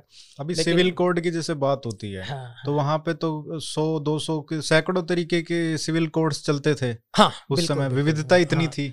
और उसमें कोर्ट में जो जो जिसको उसको धर्म सभा कहते थे जो हम्म। पुराना कोर्ट है धर्म का मतलब ला होता है तो लीगल कोर्ट हुआ धर्म हम्म। सभा का मतलब धर्मस्थान धर्म सभा तो उसमें डिबेट को होता ही था और वादी प्रतिवादी उसमें उसी तरह से जैसे आजकल न्याय न्यायालयों में व्यवस्थाएँ हैं कि अपेलेंट होगा पेटिशनर होगा उस, उसके लिए शब्दावली है। वो हम्म। कैसे दाखिल करेंगे कैसे उसमें बहस होगी इस सबके भी धर्मशास्त्र के ग्रंथों में व्यवहार उसको कहते हैं। व्यवहार का मतलब बिहेवियर नहीं है वहाँ। व्यवहार मतलब मुकदमा एक तरह से। तो हम्म। व्यवहार जब होगा तो क्या सिस्टम होगा? इसके बारे में सारी व्यवस्थाएँ धर्मशास्त्र के ग्रंथों में दी हुई हैं। लेकिन जो धर्मशास्त्र के ग्रंथों में बहुत बर्निंग इश्यूज़ पर डिबेट होते हैं उसमें स्त्री की प्रॉपर्टी को लेकर के अच्छा डिबेट होता अच्छा, है हम्म। क्योंकि अभी भी वो हाँ, एक ऐसा हाँ, मुद्दा है जो आता रहता है। हाँ, तो उसमें हम देखते हैं कि जो मतभेद हैं उनके कारण समाज पर कैसा असर पड़ता है। हम्म, और जैसे कि मनु ने उतने अधिकार नहीं दिए। मनु ने कहा कि पति को नहीं छोड़ करके जाएगी और जाएगी तो उसको जायदाद नहीं मिलेगी। लेकिन बाकी जो याज्ञवल्क हैं उसके मामले में थोड़े लिबरल हैं हम्म, और वो विधवा के लिए राइट्स देते हैं कि विधवा को संपत्ति का अपने पति की विरासत मिलेगी और उसकी जो व्याख्या फिर उन्होंने की विज्ञानेश्वर ने अपने भाष्य में हम्म, उसको बंगाल के राजाओं ने प्रमाण मान लिया है। तो वहाँ स्त्री को विधवा होने पर उसके प्रॉपर्टी राइट्स हो गए। उसका हम्म, नतीजा ये हुआ कि वो स्त्रियों को ज़िंदा जलाने की प्रथा बढ़ गई। हम्म, अब आप देखिए कि इतना बड़ा प्रोग्रेसिव स्टेप कोई उठाता है कि विधवा को राइट्स होंगे। याज्ञवल्क ने तो ये भी कहा कि वो विवाह दूसरा कर सकती है। उसको लीगल मान्यता थी उसको उस समय ये बात हाँ पुनर्भू कहा जाता था कि विधवा अगर उसका कुछ एक तो पराशर ने कहा कि पति नपुंसक हो कोई बड़ा क्रिमिनल हो इस इस तरह की स्थितियाँ हो तो स्त्री को छूट दी जाती है कि वो दूसरा पति चुने और दूसरा विवाह करे और वो मैरिज मैरिज जो मान्य मानी जाएगी विवाह वो माना जाएगा। किसी किसी स्टेट में ये व्यवस्था रही होगी तभी तो पाराशर स्मृति में वो भी तो एक स्मृति है। हम्म, और ये यहाँ व्यवस्था यहाँ ये आई कि स्त्री को प्रॉपर्टी के राइट्स होंगे पति के मरने के बाद उसको सारी जायदाद उसको दी जाएगी। तो ये व्यवस्था लागू होने पर जो सती प्रथा है, उसको इस तरह से थोपा गया समाज में और कई तरह से कैसे बुराई पनपती है? स्त्रियों के मन में ये बात घुसा दी गई कि तू सती हो जाएगी तो तू मुक्त हो जाएगी तो तेरा मर जाना ही अच्छा है। ये अगर कोई सती होती है तो उसके मन में कहीं ना कहीं ये बिठा दिया गया, इसलिए वो होती है। और कई बार ये भी हुआ कि उसको ज़बरदस्ती उठा करके चढ़ा रहे हैं, फिर उसको बाद में पूजा कर रहे हैं तो सती का तो ये भी होता था। तो ये आगे चल करके फिर उस पर कानून बनाना पड़ा। राजा मोहन राय को उसके लिए इतनी लड़ाई करना पड़ी। तो जो धर्मशास्त्रों में डिबेट है ये स्त्री धन को लेकर के कहीं कहीं उसमें डिबेट अच्छे डिबेट्स आते हैं और अलग अलग जो स्मृतियाँ हैं उनमें अलग अलग मतभेद हैं। तो उससे समाज में किस तरह से वैचारिक मतभेदों के द्वारा व्यवस्थाएँ बदलती हैं ये हम देखते हैं। और इसीलिए हम देखते भी हैं कि अगर हम कुछ स्टेट्स की बात करें कुछ राज्यों की बात करें कुछ क्षेत्रों की बात करें वहाँ पे स्त्री के अधिकार ज़्यादा थे। हाँ। जब हिंदू सिविल कोड की बात हो रही थी एक कोड बनाने की तो हमने देखा कि नॉर्थ इंडिया में अलग प्रथाएँ थी साउथ इंडिया में अलग नॉर्थ ईस्ट में नॉर्थ ईस्ट में तो बहुत हाँ, तो वो शायद अलग अलग जो स्मृतियाँ हैं वो वहाँ के लिए स्मृति फिर राजा लिखवाएँगे कि हमारे हाँ, समाज जब इस तरह से चल तरह रहा है है वहाँ तो स्त्री ही कमा रही है बाहर वो काम कर रही है और वही हम्म। शादी करके लड़के को घर में अपने ला रही है स्त्री वहाँ उसका स्थान ऐसा है तो ये विविधता का कारण हाँ। कहीं ना कहीं यही तो है भारतीय समाज में एक बात हमको ये जानना चाहिए कि वो एक प्लूरलिटी उसमें बहुत रही है मल्टीप्लिसिटी उसमें बहुत रही है हम्म। विविधताएँ बहुलताएँ उसमें समाज में बहुत रही हैं वो बहुत स्वाभाविक है उनको बने रहना चाहिए क्योंकि इतना बड़ा देश है उसमें इतनी इतने तरह के समाज हैं इतने तरह के रीति रिवाज अलग अलग जगहों पर हैं और उनकी अलग अलग तरह की ज़रूरतें हैं उनका भूगोल अलग है उनकी परंपराएँ हैं तो सभी तरह की परंपराएँ फलना फूलना चाहिए सभी तरह के जो रीति रिवाज उनके हिसाब से चले आ रहे हैं उनके लिए हितकर हैं तो वो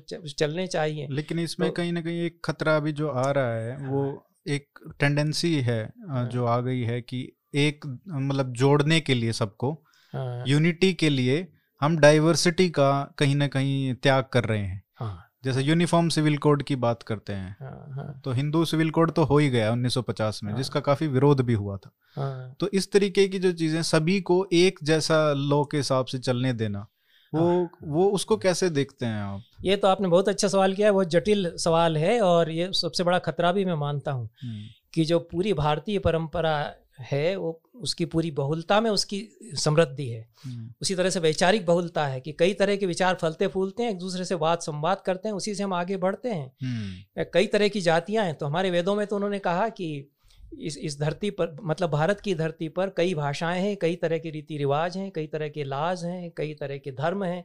उन सबको ये धरती माँ पोसती है ये सब इसमें फल फूल रहे हैं। हम सब इस धरती माँ के बेटे हैं ये उन्होंने अथर्ववेद के पृथ्वी सूक्त में कहा। हम्म। तो हमारे ऋषि तो ये मानते थे कि नाना भाषाएँ नाना जातियाँ ना, नाना धर्म नाना और शायद इसीलिए हम नष्ट भी नहीं हो पाए। इसीलिए हम बचे रहे क्योंकि इस इस विविधता के द्वारा हम अपनी रक्षा अगर करते एक। चीज़ होता तो उसको बदल देते और हम खत्म हो जाते। हाँ। तो किस पर हमला करेंगे? जब हज़ारों तरह के परंपराएँ हैं तो एक को तोड़ेंगे तो दूसरी कहीं ना कहीं से जीवित है ही है। तो ये हमारे सर्वाइवल के लिए हमारे देश को बनाए रखने के लिए एक हमारी जो बहुलता है वो बहुत बड़ा कारगर हमारे लिए माध्यम रही है। तो अब ये खतरा तो आ गया। हम्म। आज की जो पूरी राजनीतिक सामाजिक व्यवस्थाएँ बन रही हैं और जो पूरा पूरा एक आईटी के द्वारा टेक्नोलॉजी के द्वारा जो सिस्टम लाया जा रहा है उससे बहुत बड़ा खतरा हमारे सामने है कि एक सेपन की संस्कृति विकसित हो रही है कि सब एक तरह के कपड़े पहनने लग जाएँगे सब एक तरह अब तो ये भी कि एक ही भाषा हो जाए हम्म। तो इस देश की तो संस्कृति इसलिए ज़्यादा फलती फूलती रही है कि कितनी भाषाएँ हैं कितनी बोलियाँ हैं उनमें कितने कितने रंग हैं कितनी समृद्धि उनमें है उनकी शब्दावली में उस सब में कितनी रिचनेस है और उस उससे उसमें कितना जीवन का आनंद भी है वो सब खत्म हो जाएगा। अगर हम एक जैसा तो एक जैसेपन में आनंद खत्म हो जाता है, बहुलता खत्म हो जाती है जीवन की आगे बढ़ने की सारी जो प्रवृत्तियाँ हैं, वो खत्म हो जाती हैं। कौतुक और रोमांच खत्म हो जाता है ज़िंदगी का। तो आज की हमारी ज़िंदगी इसी तरह की बनती जा रही है कि आप उसको एक एक एक रूप में ढाल रहे हैं।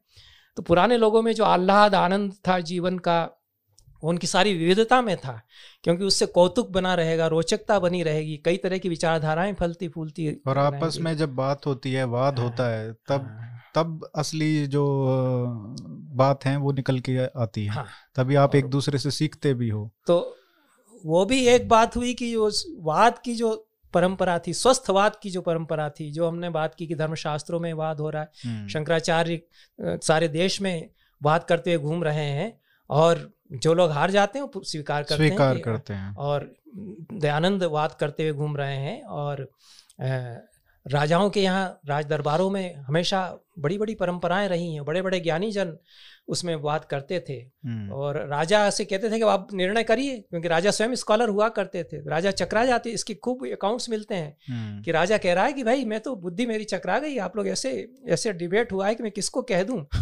अच्छा उसका फिर एक एक प्रमाण पत्र राजा को देना होता था। आ, तो वो कहते थे हमको प्रमाण पत्र आप दीजिए। दीजिए। तो उसने चुपचाप दोनों को ही दे दिया आप लोग जाइए।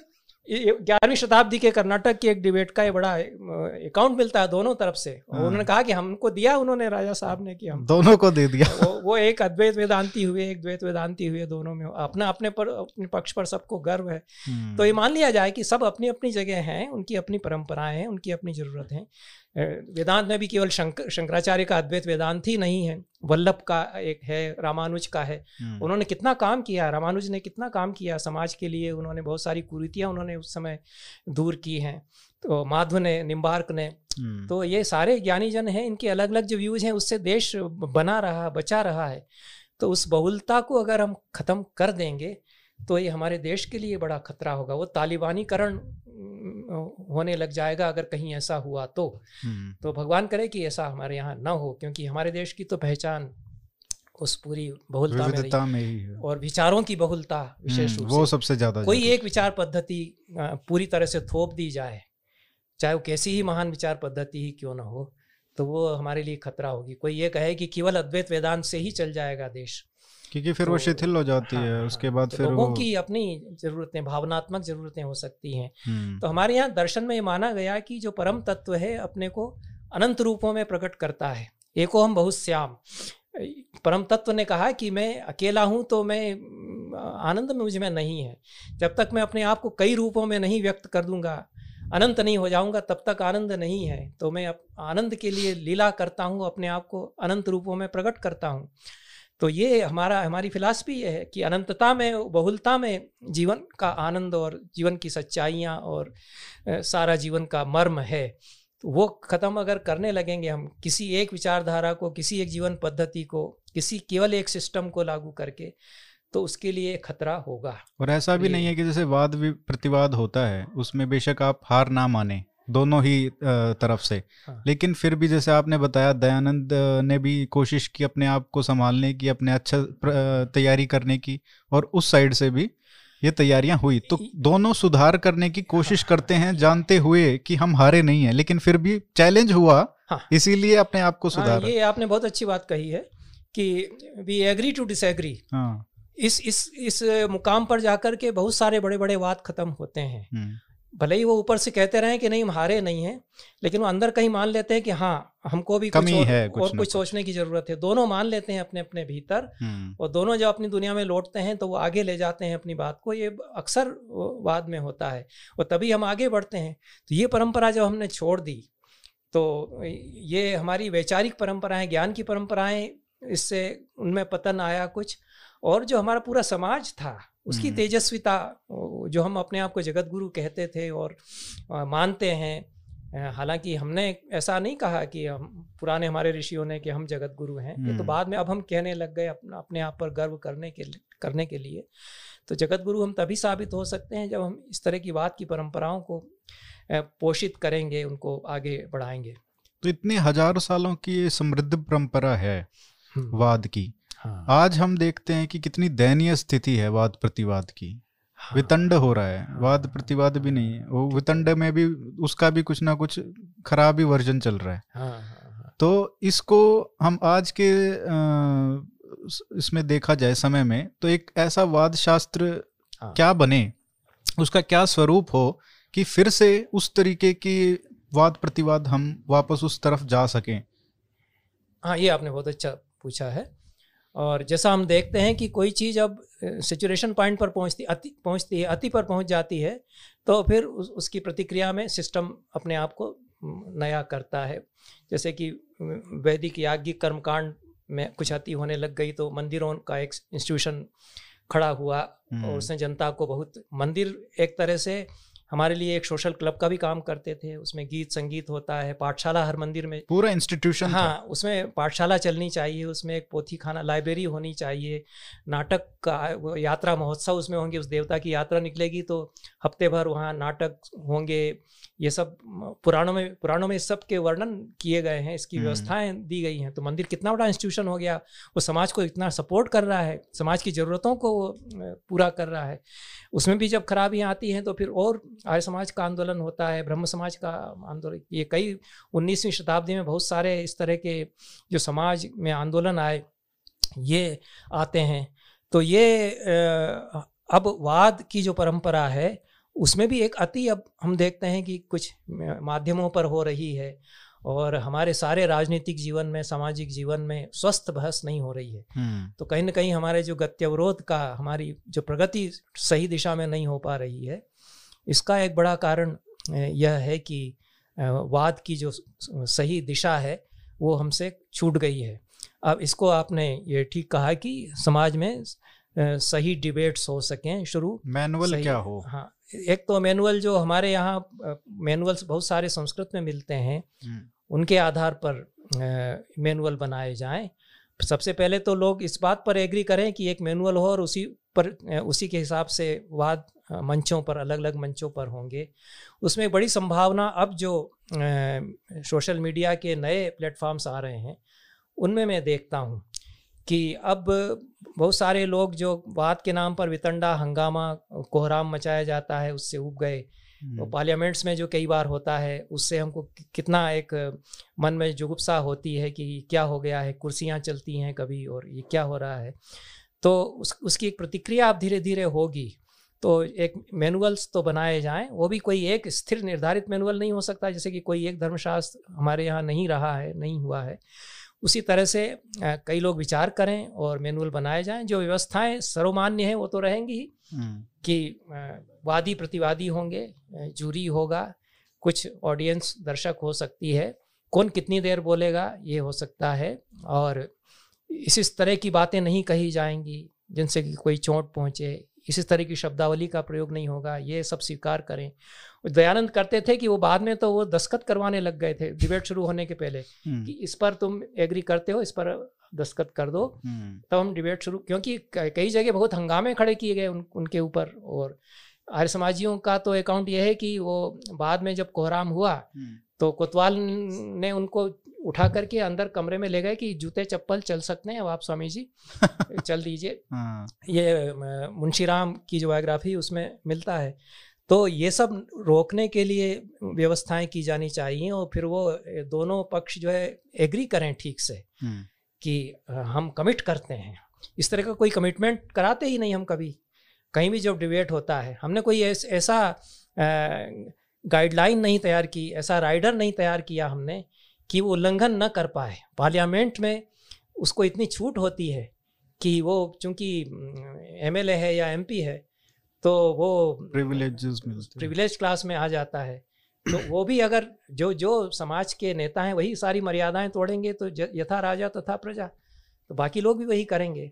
तो वो एक अनुकरणीय उदाहरण प्रस्तुत कर सकें। इसके लिए सबको मिलकर के एग्री करना चाहिए। तो इसके लिए ये एक बड़ा इशू है कि कैसे ये सब होगा? उनको वो कैसे कमिटेड हों वो लोग? समाज के सभी लोग और जो डिबेट करने वाले हैं, वो भी कमिट होकर के इस तरह से डिबेट करें कि समाज सही दिशा में आगे जा सके। तो कुछ जो हमारे यहाँ मैनुअल्स हैं दयानंद ने जो व्यवस्थाएँ की थी, वो मैंने उनको रिकॉर्ड किया कि वो क्या क्या करते थे। उनको सामने रखना चाहिए और दोनों लोग कमिट हो जाएँ पहले। भले ही वो पेपर पर एक साइन कर दें कि हम इस बात के लिए हम वचन देते हैं कि ये सारी डेकोरम ये मान मर्यादाएँ हम शिष्टताएँ बचा करके रखेंगे और पॉजिटिव दिशा में हम सो आगे अपने को ले जाएँगे। हम्म। व्यक्तिगत अहंकार से हम नहीं गाइडेड होंगे क्योंकि वाद में कई बार ये होता है कि उसका ईगो काम करता है। तो दयानंद तो मिशनरी हैं उनके उनके लिए तो एक मिशन है। तो अपने ईगो को वो छोड़ देते हैं और वहाँ पंडितों में थोड़ा ईगो है। तो ज्ञान का तो अहंकार तो होता ही है। तो ये अपने सीमित अहंकार को हम छोड़ दें। तो जो हमारे यहाँ यज्ञ भावना बताई गई कि हम अपने सीमित अहंकार की आहुति देते हैं तो वाद को एक यज्ञ की तरह किया जाए। इस, इसको स्वीकार करें लोग, जिसमें कि हम वैचारिक एक अनुष्ठान ये है और इसमें हम समाज को आगे ले जाने के लिए अपने संकुचित अहंकार की आहुति देते हैं अगर हम कहीं गलती करते हैं विचारों की दृष्टि से तो उसकी भी हम आहुति इसमें दे देंगे हम्म। ये मानकर के लोग करें तो इस इस तरह का एक एक रूपरेखा बनाई जाए गाइडलाइंस बनाई जाए उन पर विचार हो क्योंकि अभी नए नए चैनल लाने की कोशिश कर रहे हैं जो शायद ऐसा कोई कोशिश हो कि हाँ। अगर मान लीजिए एक दूसरे को बिठा के वहाँ तो डेकोरम हो जाता है। हाँ। बात जब आती है जब सारे दर्शक बैठे हो उनको इम्प्रेस करने के लिए लोग तरीके के हाँ, हथकंडे अपनाते समस्या हैं। है और जहाँ कुछ निहित स्वार्थ वाली राजनीति आ जाती है वहाँ। तो आप तो, शायद कुछ मदद कर सकते हैं कि इस तरीके का कोई आर्टिकल टाइप का लिख के हाँ, कि क्या मैनुअल हो सकता हाँ, है?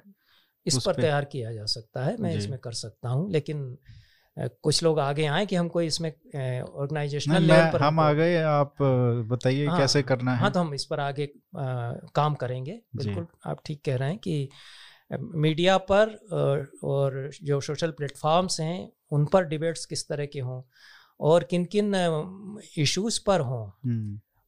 उन पर होना चाहिए। और एक बड़ा काम ये होगा कि पहले हम उसके गाइडलाइंस मैनुअल्स रूपरेखा तैयार करें और इंस्टीट्यूट्स जैसे उसके बना लें और हम्म। उसको प्रचार भी करें कि इस तरह से हम लोग करेंगे क्योंकि हम लोगों का ये मिशन है। तब उस पर इस सही दिशा में और दोनों जो आने वाले हैं पक्ष हाँ। आ, उनको भी लगना चाहिए कि जो मॉडरेटर है हाँ, वो किसी की साइड नहीं लेगा जो आज हाँ, आजकल होता है हाँ, टीवी डिबेट्स में। हाँ।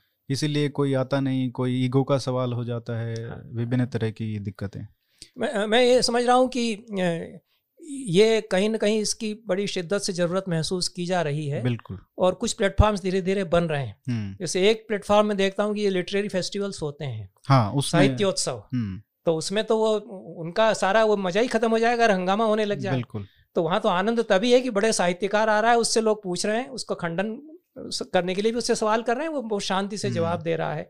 अब बड़ी से बड़ी विभूतियों को आजकल उसमें एक्टर्स को भी बुलाने लग गए अभी उसमें ये हो गया ना अब वो सबके अपने अपने लिटरेरी फेस्टिवल हो गए। होने लग गए। तो सब अपने ग्रुप का ही कर करके खुश हो जाते हैं।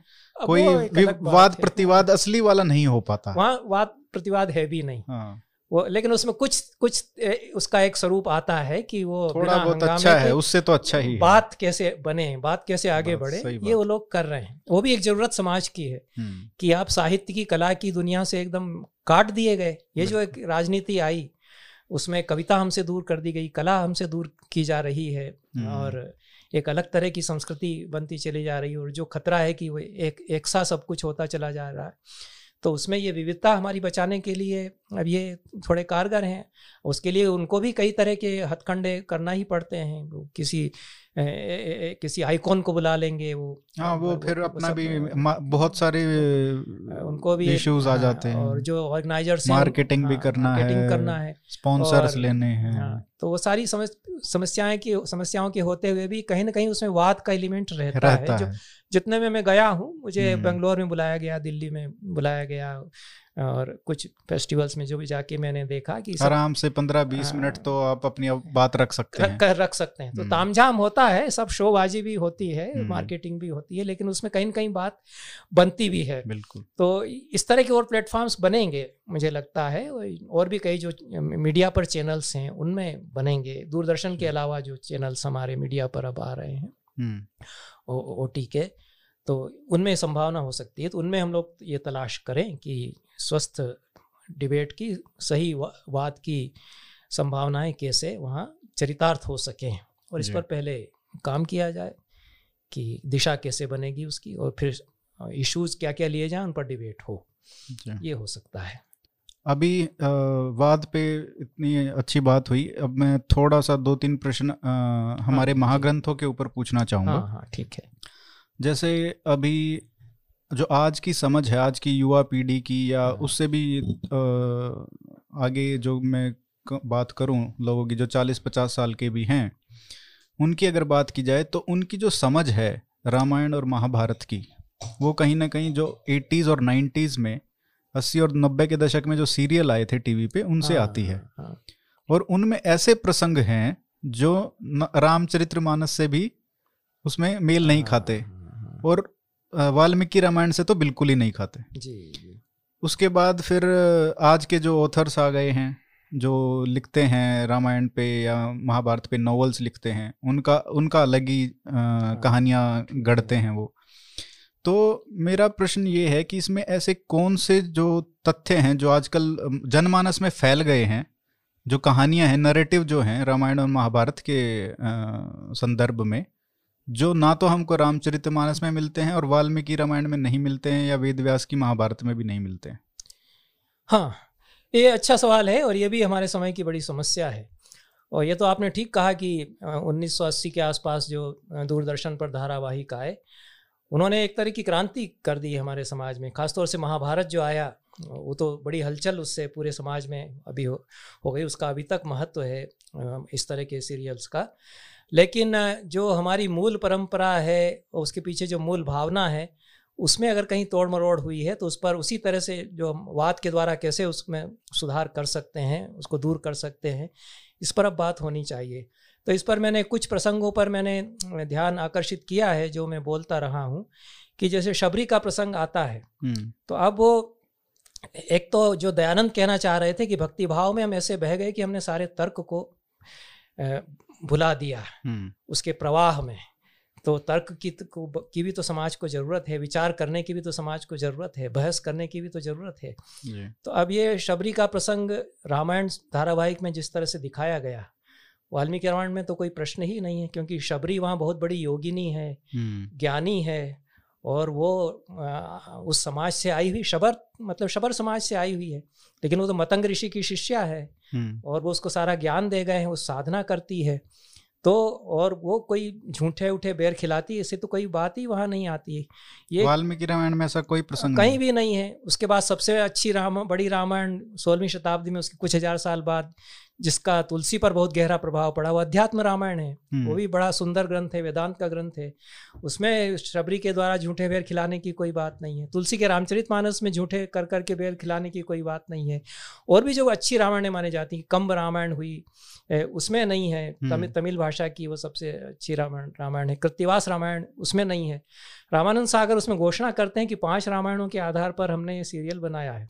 वाल्मीकि रामायण तुलसी रामायण कम्ब रामायण और अध्यात्म रामायण प्रतिवास रामायण इन पाँचों में ये नहीं है शबरी के द्वारा झूठे बेर खिलाने का तो ये सारा सिर्फ़ टीवी सीरियल से आया धारावाहिक नहीं नहीं जो भक्ति का प्रवाह आया हम्म। बाद में उड़िया में उड़िया भाषा में रामायण है सारला हम्म। दास की हम्म। उसमें और कुछ कुछ बाद के ग्रंथों में भक्ति काल के जो ग्रंथ है नाभादास का जो भक्तमाल है उनमें आ गया जो तो जो भक्ति का प्रवाह आया उसमें हम ऐसे बह गए कि प्रभु तो भक्त के लिए सब कुछ कर सकते हैं तो वो झूठे कर रही भक्ति भाव में भूल गई है कि झूठा हो रहा है ये।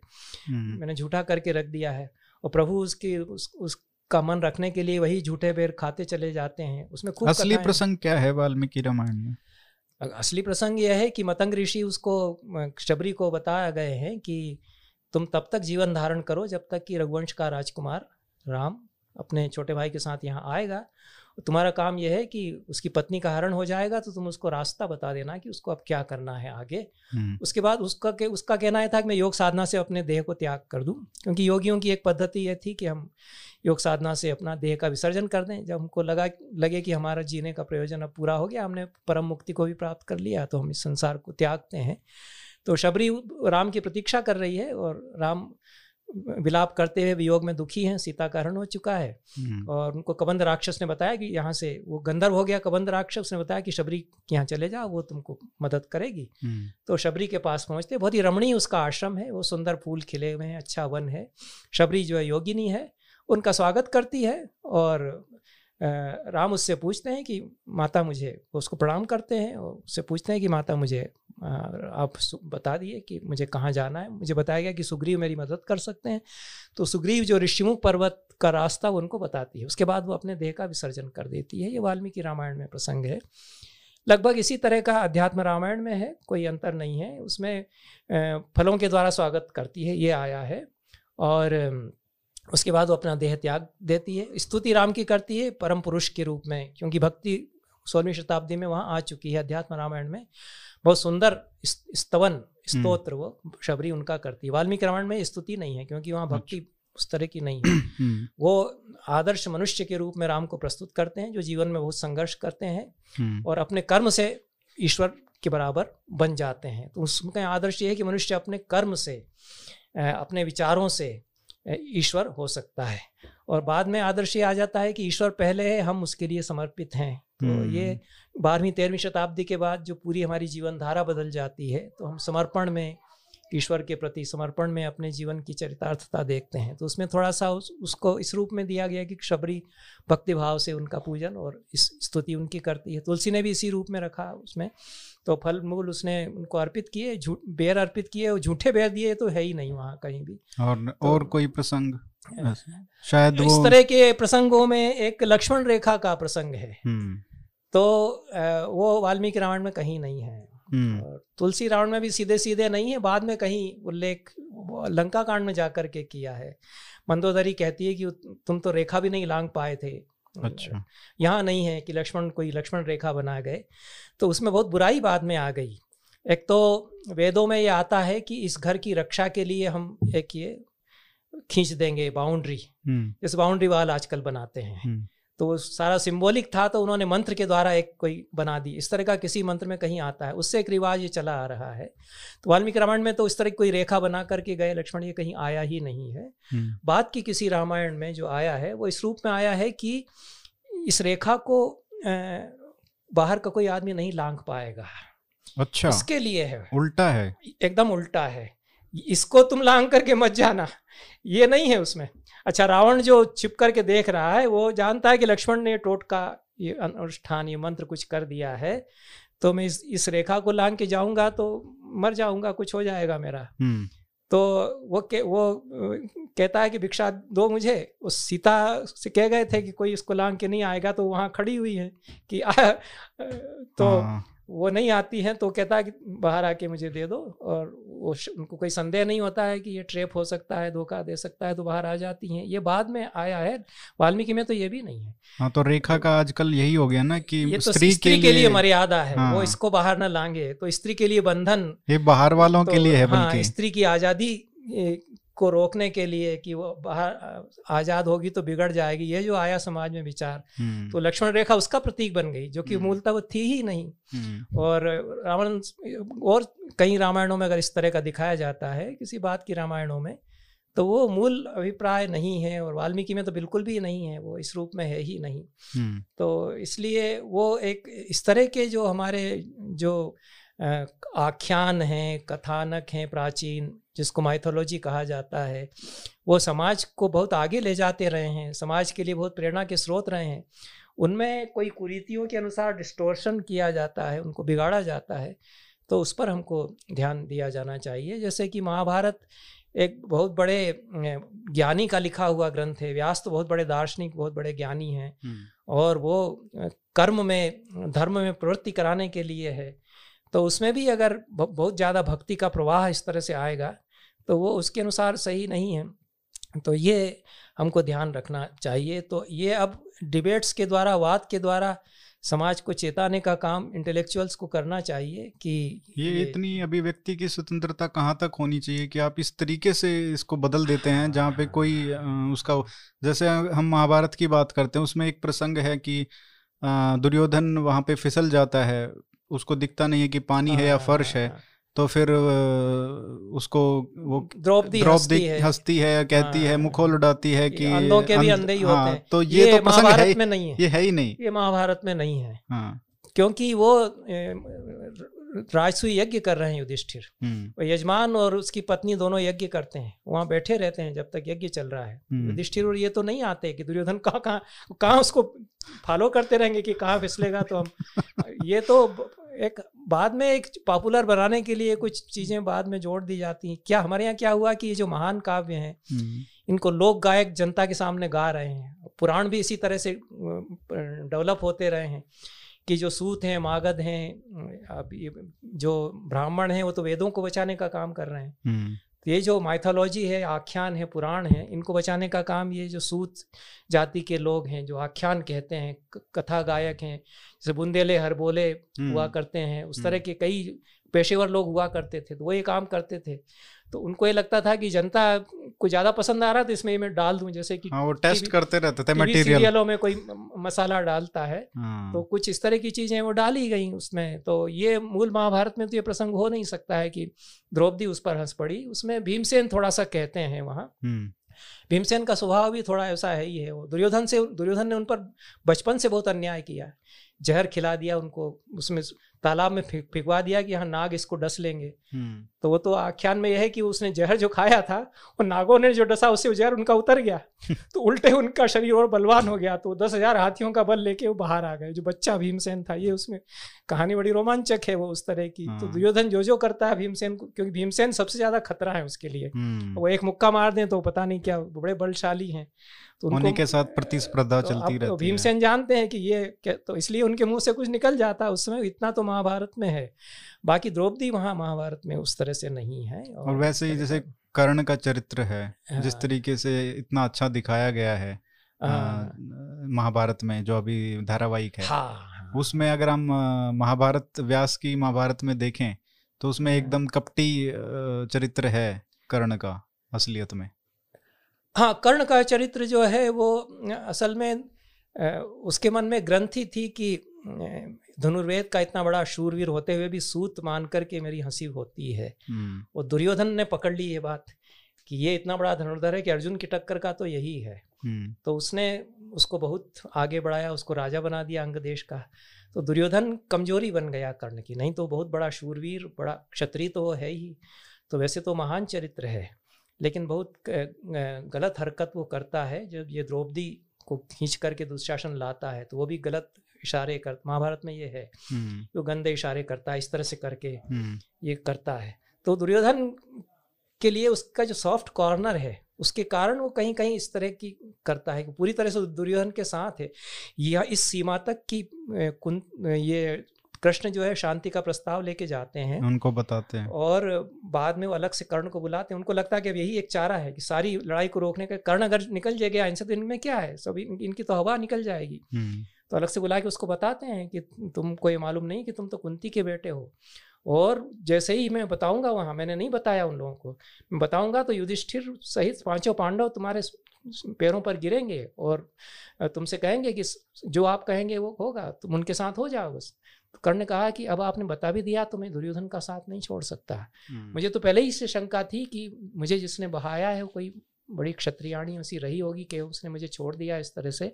हम्म। मैं क्षत्रिय का पुत्र हूँ ये तो मैं वैसे ही अपने भीतर जानता हूँ। कुंती का हूँ तब भी मेरे लिए अब कोई फ़र्क नहीं पड़ता। मैं कर्ण दुर्योधन का साथ नहीं छोड़ सकता। कि उस जब मैं एकदम अपमानित किया जा रहा था तब वो मेरा हाथ पकड़ने के लिए आगे आया। हम्म, ये जो मित्रता का आदर्श है इसके लिए बहुत सारे समझौते कर्ण करते हैं ये तो सही है कर्ण के बारे में। लेकिन जैसे महाभारत में हम ये देखते हैं कि द्रौपदी घसीट करके खींच करके हाथ खींच करके लाई गई। तो उसकी जो उस समय तेजस्विता है उसको नहीं रखा। महाभारतकार तो ये दिखाना चाहते हैं हम्म, कि एक औरत अपने वाद से सा, सारे सारी डिबेट को बदल सारे सारे उसको बदल देती है। दुनिया ही बदल देती है वो तो। हाँ सबसे वो- बड़ा प्रसंग हाँ, है वाद का। वो वो तो जान है उसकी। और सबसे बड़ा डिबेट है मैं उसको मानता हूँ जो द्रौपदी ने वहाँ उठाया वो उस समय की सबसे बड़ी डिबेटर्स में से उसको मैं मानता हूँ। महाभारत में बड़े बड़े डिबेट हैं। हम्म, लेकिन उसको घसीट करके लाया गया उसको कोशिश की गई उसको मोलेस्ट करने की कोशिश की गई सब अपमानित होती रही वो। पांडव सब सिर झुकाए बैठे हुए थे। और उसने केवल शुरू में ये पूछा था कि युधिष्ठिर से पूछ के आओ कि उसने पहले मुझको दाव पर लगाया था या अपने आप को दाव पर लगाया गया था। अब ये लीगल प्रश्न है बहुत बड़ा उस समय का कि दास के प्रॉपर्टी राइट्स नहीं होते ये तो सारे धर्मशास्त्र मानते हैं। दास होता था उस समय दास के प्रॉपर्टी के राइट्स नहीं होते। हम्म, तो जुआ में उसने अपने आप को दाव पर लगा दिया और यह शर्त था कि यह शर्त थी कि तुम अगर हार गए तो तुम दास हो जाओगे। हम्म, पाँचों पांडव दास हो गए। हम्म, उसके बाद द्रौपदी को दाव पर लगाया। तो द्रौपदी को हार दिया इन्होंने। तब उसको बुलाया गया। द्रौपदी को पता चल गया कि ऐसा वहाँ हो गया। तो वो वो पूछवाती है कि उन लोगों से पूछ करके आओ कि युधिष्ठिर ने मेरे पति ने पहले अपने आप को दाव पर लगाया था कि मुझे दाव पर लगाया था? तो वो युधिष्ठिर चुपचाप रह जाते हैं क्योंकि वो जानते हैं वो तो ला के बड़े पंडित हैं। वो जवाब नहीं देते। दुर्योधन कहता है कि ये सब नहीं चलेगा। उसको पकड़ करके ला वो जो लेने जाता है वो कहता है कि वो नहीं आ रही वो ये पूछ रही है। तो दुशासन को भेजते हैं कि उसको पकड़ लाओ। हम्म, ये उसका सवाल नहीं सुनते। तब वो उसी हालत में भीष्म पितामह से कहती है कि संसार के सबसे बड़े ज्ञानी आप ये हैं। आप मुझे ये बताइए कि युधिष्ठिर ने जब अपने आप को दाव पर लगा करके वो हार चुके थे तब उसके प्रॉपर्टी राइट्स नहीं होते हैं तो उसकी कोई प्रॉपर्टी नहीं है। हम्म, तो मुझे पत्नी तो मैं उनकी उस समय भी हूँ लेकिन वो दाव पर मुझको नहीं लगा सकते क्योंकि उन, उनके लीगल राइट्स खत्म हो गए। हम्म, तो मैं फिर कैसे दासी हो सकती हूँ? ये ये एक, एक धर्मशास्त्र के हिसाब से लीगल प्रश्न है। हम्म, और भीष्म काँप जाते हैं उस सवाल के सामने जो कि जिनको कृष्ण ने कहा कि संसार के सबसे बड़े ज्ञानी हैं और सरसैया पर हैं तो तुम लोग उनसे ज्ञान ले लो नहीं तो कोई नहीं मिलेगा इतना ज्ञान देने वाला। वो कहते हैं कि बेटी मैं नहीं बता पाता धर्म बता, की बता पा रहा हूँ कि धर्म की गति तो बड़ी गहन है। वो ये ये तो तेरा कहना सही है कि उसने अपने आप को दाव पर लगा दिया था तो उसको अधिकार नहीं था। लेकिन अपने आप को ये भी सही है कि अपने आप को दाव पर लगाने के बाद भी वो पति तो तेरा बना रहा तो पति पत्नी का रिश्ता तो बना रहा।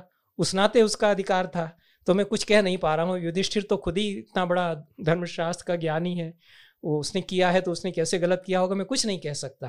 हम्म, उसमें विदुर विदुर भी तो बहुत बड़े ज्ञानी है। वो डिबेट इतना उसके एक सवाल से ऐसा डिबेट वहाँ छिड़ता है हम्म, कि वो जब चिल्ला चिल्ला कर विदुर कहते हैं कि मैं द्रौपदी की बात मानता हूँ सही है। युधिष्ठिर नहीं कर सकते थे ऐसा। और तुम लोगों ने इनको ज़बरदस्त एक तो सारा ही गलत हुआ क्योंकि इन लोगों को फंसाया तुम लोगों ने। हम्म, उसको ज़बरदस्त जुआ खेलने में बिठा दिया और उसको छल से हराया है। एक तो ये गलत हुआ ही है लेकिन द्रौपदी का अपमान जिस तरह से हुआ वो तो बहुत गलत है। फिर उन्हीं का एक भाई उठ करके खड़ा हो जाता है हम्म, कि मैं समर्थन करता हूँ द्रौपदी का। और ये बहुत गलत हुआ है। तब कुछ राजा लोग कहने लगते हैं कि हाँ तो एक सिनारियो कैसे बदल जाता है? द्रौपदी केवल ये सवाल करती है वहाँ अकेली। तो उससे उसके साथ खड़े होते हैं विदुर। उनका एक भाई जो है वो विकर्ण खड़ा हो जाता है। वो दुर्योधन उसको डांटता रहता है कि हम्म, तू सबसे छोटा है तू चुप हो जा। लेकिन वो कहता है कि मैं तो कहूँगा ये तो सच्ची बात है। तो एक डिबेट उठाने से सिनोरियो वहाँ पूरा बदल जाता है। तो इस बात पर ज़ोर देना चाहिए। द्रौपदी महाभारत की बहुत बड़ी चरित्र है। हम्म, और वहाँ तो आप ये दिखाने लगते हैं कि वो कृष्ण वहाँ हो गए उन्होंने साड़ियों के सप्लाई करना शुरू कर दिए थान के थान। हम्म, तो ये तो महाभारत में कहीं है नहीं। हम्म, तो उसका उसको अपमान करने की कोशिश की उसने बहुत झेला लेकिन जो इतनी बड़ी इंटेलेक्चुअल है द्रौपदी और इतनी समझ उसकी है अपने समय की तभी तो उसके सामने घबराते हैं लोग। और आप देखिए द्रौपदी की पूजा होती है द्रौपदी के मंदिर हैं। युधिष्ठिर की पूजा नहीं होती हालाँकि बहुत बड़े ज्ञानी हैं पंडित हैं महान ज्ञानी सत्यवादी भी धर्मराज है। धर्मराज हैं। लेकिन जनता ने किसको माना अंत में जा करके कि द्रौपदी जो सवाल खड़ा कर सकती है और अपने समय की इतनी बड़ी महान स्त्री है वो हमारे लिए देवी होगी। हम्म, उसने सारे लोगों को झुका दिया अपने एक सवाल से। तो डिबेट से क्या हो सकता है? सही सवाल उठाने से सही डिबेट उठाने से क्या तस्वीर बदल सकती है? ये महाभारत में व्यास वहाँ बताते हैं और इसीलिए महाभारत में बहुत अच्छे अच्छे डिबेट्स हैं अपने समय के बहुत सारे ज्ञान के प्रश्न हैं विदुर नीति में बहुत सारे इस तरह के आते हैं बड़े बड़े ज्ञानीजन डिबेट वहाँ करते हैं। हम्म। तो पूरा महाभारत ही मैंने ये कहने की कोशिश की है कि कुछ हमारे जो महान ग्रंथ हैं वो डिबेट्स के बहुत बड़े बड़े ग्रंथ हैं। रावण में भी कुछ अच्छे डिबेट्स हैं महाभारत में बहुत अच्छे अच्छे डिबेट्स हैं जो बड़े महाकाव्य हैं हमारे वो इसलिए भी महान काव्य हैं कि उनमें अच्छे डिबेट्स उठाए गए हैं। उनसे वो एक हमारी ग्लोरी हमारे समाज की जो है वो उस बनाते हैं और साहित्य में तो पूरे के पूरे ग्रंथ ही उसी तरीके से लिखे गए हैं वाद वाद प्रतिवाद के जैसे हाँ। दयानंद का ही सत्यात प्रकाश भी उसी बहुत सारे आप ठीक कह रहे हैं बहुत सारे ग्रंथ ऐसे हैं जो पूरी वाद की टेक्निक्स में ही रखे गए हैं हम्म। और वो टेक्निक्स क्या क्या होंगी ये हमारे जो वाद का जो शास्त्र उसमें बताया गया है हम्म। कि पूर्व पक्ष होगा तो जैसे अदालतों में प्राइमा फेसी व्यू होता है जो पेटिशनर का कहना है और अपीलेंट का जो कहना है रिस्पोंडेंट का कहना है उस सब के अलग अलग रिकॉर्ड होते हैं। हम्म। तो पूर्व पक्ष को अच्छी तरह से समझना बहुत ज़रूरी माना गया। और पूर्व पक्ष है तो फिर उत्तर पक्ष उसका जवाब देगा। तो जब तक मज़बूत पूर्व पक्ष नहीं होगा तब तक बढ़िया डिबेट नहीं हो सकेगा जो हम्म। हमारा अपोनेंट है उस उसका भी बहुत मज़बूत होना चाहिए तो ये जो हाँ जो टेक्निक्स बनाए गए बात के हम्म। उनमें जिस तरह की व्यवस्थाएँ की गई हैं और सिस्टम जो बनाया गया है वो हमारे साहित्य में जो ललित काव्य के ग्रंथ हैं उनमें भी वो प्रतिबिंबित होता है और जो हमारे बड़े महाकाव्य हैं भारवी का किरातार्जुनीय है माघ का शिशुपाल वध है कालिदास का रघुवंश है उनमें भी ये बहस बीच बीच में खूब अच्छी बहसें उनमें होती हैं हम्म। तो बात का जो एलिमेंट है डिबेट का जो एलिमेंट है वो जीवन में बहुत महत्व रखता है और दर्शन के क्षेत्र में तो जान ही उससे आती है विचार की परंपराएँ ही उससे बढ़ती हैं जो हमारे सामाजिक जीवन है वो लीगल टेक्स्ट में उसके लिए जो व्यवस्थाएँ की गई हैं उनमें वाद होना बहुत ज़रूरी है हम्म। कविता में कला के संसार में साहित्य में वो वाद का एलिमेंट अगर नहीं रहेगा तो उसमें रस आनंद खत्म हो जाएगा उतना नहीं रहेगा। तो ये जीवन के कई क्षेत्रों में वाद जो है काम करता है हमारे लिए। इतना महत्वपूर्ण है और आज तक आपकी ये पहली पुस्तक है जिसने इस तरीके से डॉक्यूमेंटेशन किया है इसका।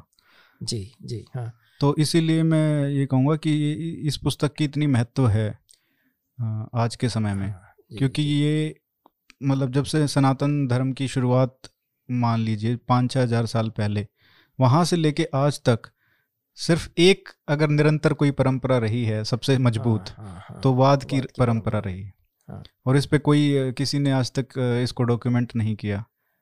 हाँ इस तरह से किसी ने डॉक्यूमेंट नहीं तो किया उसके है। लिए तो उसके लिए आपका स्पेशल तरीके से धन्यवाद है। जी बहुत बहुत धन्यवाद। एक प्रश्न मैं इस पे पूछना चाहूँगा काम सूत्र के ऊपर। हाँ, हाँ उसमें दो पक्ष हैं एक तो जो वेस्ट का है उन उनके लिए सिर्फ़ वो सेक्स मैनुअल की तरह देखते हैं उसको। हाँ. एक हमारे जो विक्टोरियन मोरलिटी का जो के से इन्फ्लुएंस्ड जो सनातनी है वो ये कहते हैं कि ये तो हमारा है ही नहीं। हाँ. ये हो ही नहीं सकता हमारा ये इसमें ऐसी चीज़ें हैं। ये तो उन्होंने ब्रिटिशर्स ने इसको बनाया होगा कहीं से ढूंढ के हम हमारे को बदनाम करने के लिए। तो आपके हिसाब से आ, काम सूत्र आप इसको किस तरीके से देखते हैं? उसका सनातन धर्म में क्या स्थान है और उसकी आज की क्या प्रासंगिकता है? हाँ ऐसा है कि हमारे यहाँ चार जीवन के पुरुषार्थ माने गए। धर्म अर्थ काम और मोक्ष। तो ये जीवन के गोल्स कह सकते हैं जीवन के चार उद्देश्य हैं और ये चारों वेज ऑफ़ लाइफ हैं। ये ये एक दूसरे को के पूरक भी हैं। एक के बिना दूसरा नहीं होगा ये भी हमारे यहाँ कहा गया। तो हमारे यहाँ जो संपूर्ण जीवन की परिकल्पना है मनुष्य जीवन की उसमें चारों पुरुषार्थों की बराबर जगह होनी चाहिए। तो हमारे ऋषियों ने यह भी कहा कि केवल धर्म होगा तो वो सच्चा धर्म नहीं होगा जब तक उसके साथ काम और धर्म नहीं होगा। हम्म। तो ये हमारे यहाँ धर्मार्थ कामा सममेव सेव्या यो ही एक सकता सजनो जघन्या ये भी महाभारत में आता है हम्म। कि धर्म अर्थ काम इनको बराबरी से जीवन में उतारना चाहिए। किसी एक से चिपका रह जाएगा तो वो पापी हो, होगा। वो क्योंकि जीवन का हनन वो कर रहा है। जीवन के सच्चे उद्देश्य का वो हनन कर रहा है। तो हमारे यहाँ एक दृष्टि ये थी।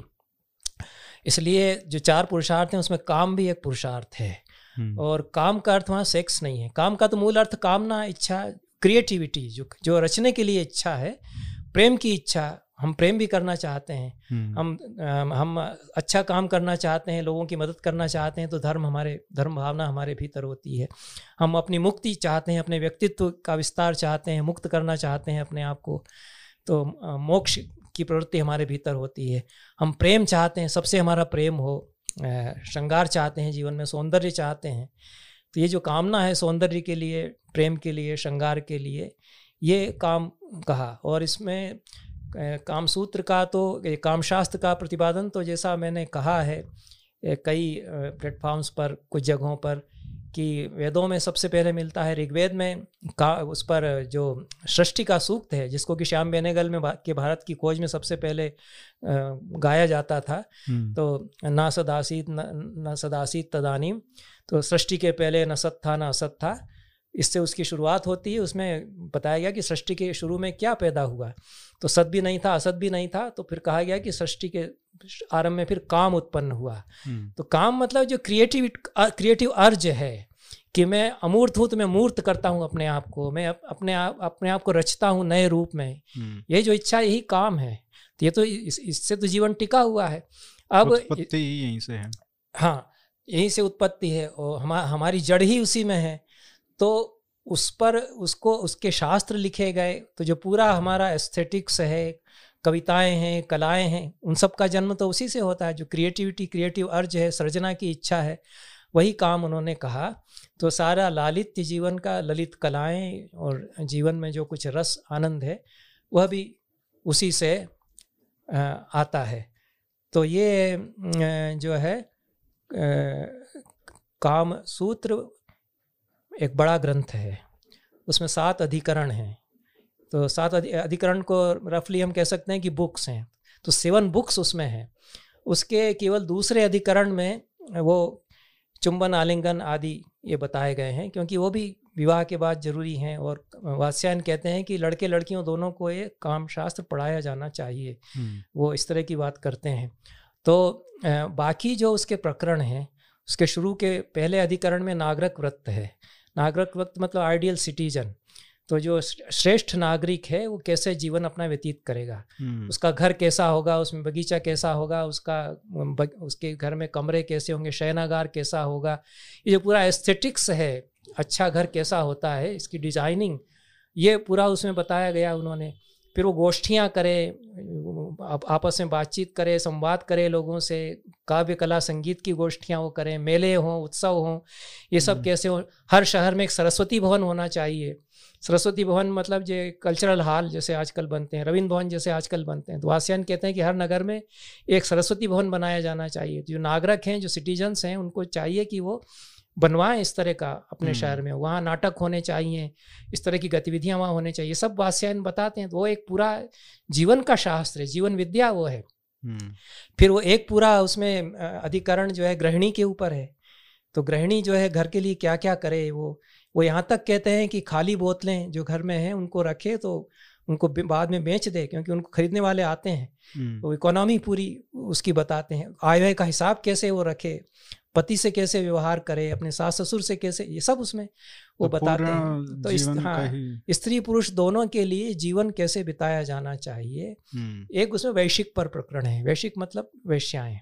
हम्म। और वैश्याओं के लिए वास्यान को इतनी सहानुभूति है। हम लोग तो ये सब कहते आए कि कैसा ठगती हैं कैसा आदमी को बेवकूफ़ बनाती हैं। वो ये बताते हैं कि बिना शुल्क दिए धोखा देकर के चले जाते हैं कई ऐसे आते हैं। तो उनसे हम्म। कैसे निपटे उसके लिए उन्होंने ये लिखा है अब एक इंस्टीट्यूशन था पूरा गणिका का जो इंस्टीट्यूशन था अब हम क्या करते हैं हम पाखंड करते हैं सेक्स वर्कर्स तो हैं कर रखा है हर शहर में है सबको पता किसी है। भी शहर में जाइए और सबको हम्म। पता है रेड लाइट्स एरियाज़ हैं हम्म। वो सब चलते हैं और उसमें तो बड़े बड़े भद्रलोक शामिल हो जाते हैं। उन लोगों ने क्या किया कि इसको इंस्टीट्यूशनलाइज किया रिकोगनाइज किया। उसका उसका एक अधिकारी है गणिकाध्यक्ष अधिकारी। अर्थशास्त्र में भी हाँ, चाणक्य ने भी में उसकी सारी व्यवस्था बताई है हम्म। कि गणिकाध्यक्ष होगा वो सारा अच्छा उससे पूरी इकोनॉमी चलती है। हम्म। वो तो इतना बड़ा मतलब कई शहर के शहर उससे पल रहे थे। हम्म। क्योंकि बाहर से लोग आ रहे हैं वो समुद्र के किनारे शहर है नाव जहाज़ से चले आ रहे हैं। थके मांदे उनको एक जगह चाहिए कि शाम को थोड़ा मन बहला सके। सभी हम्म। लोग सेक्स के लिए नहीं जाते हम्म, कुछ गीत संगीत सुनने के लिए जाते हैं। हम्म, तो गणिकाएँ ये काम करती थी और उन पर टैक्स खूब अच्छा लगाते थे।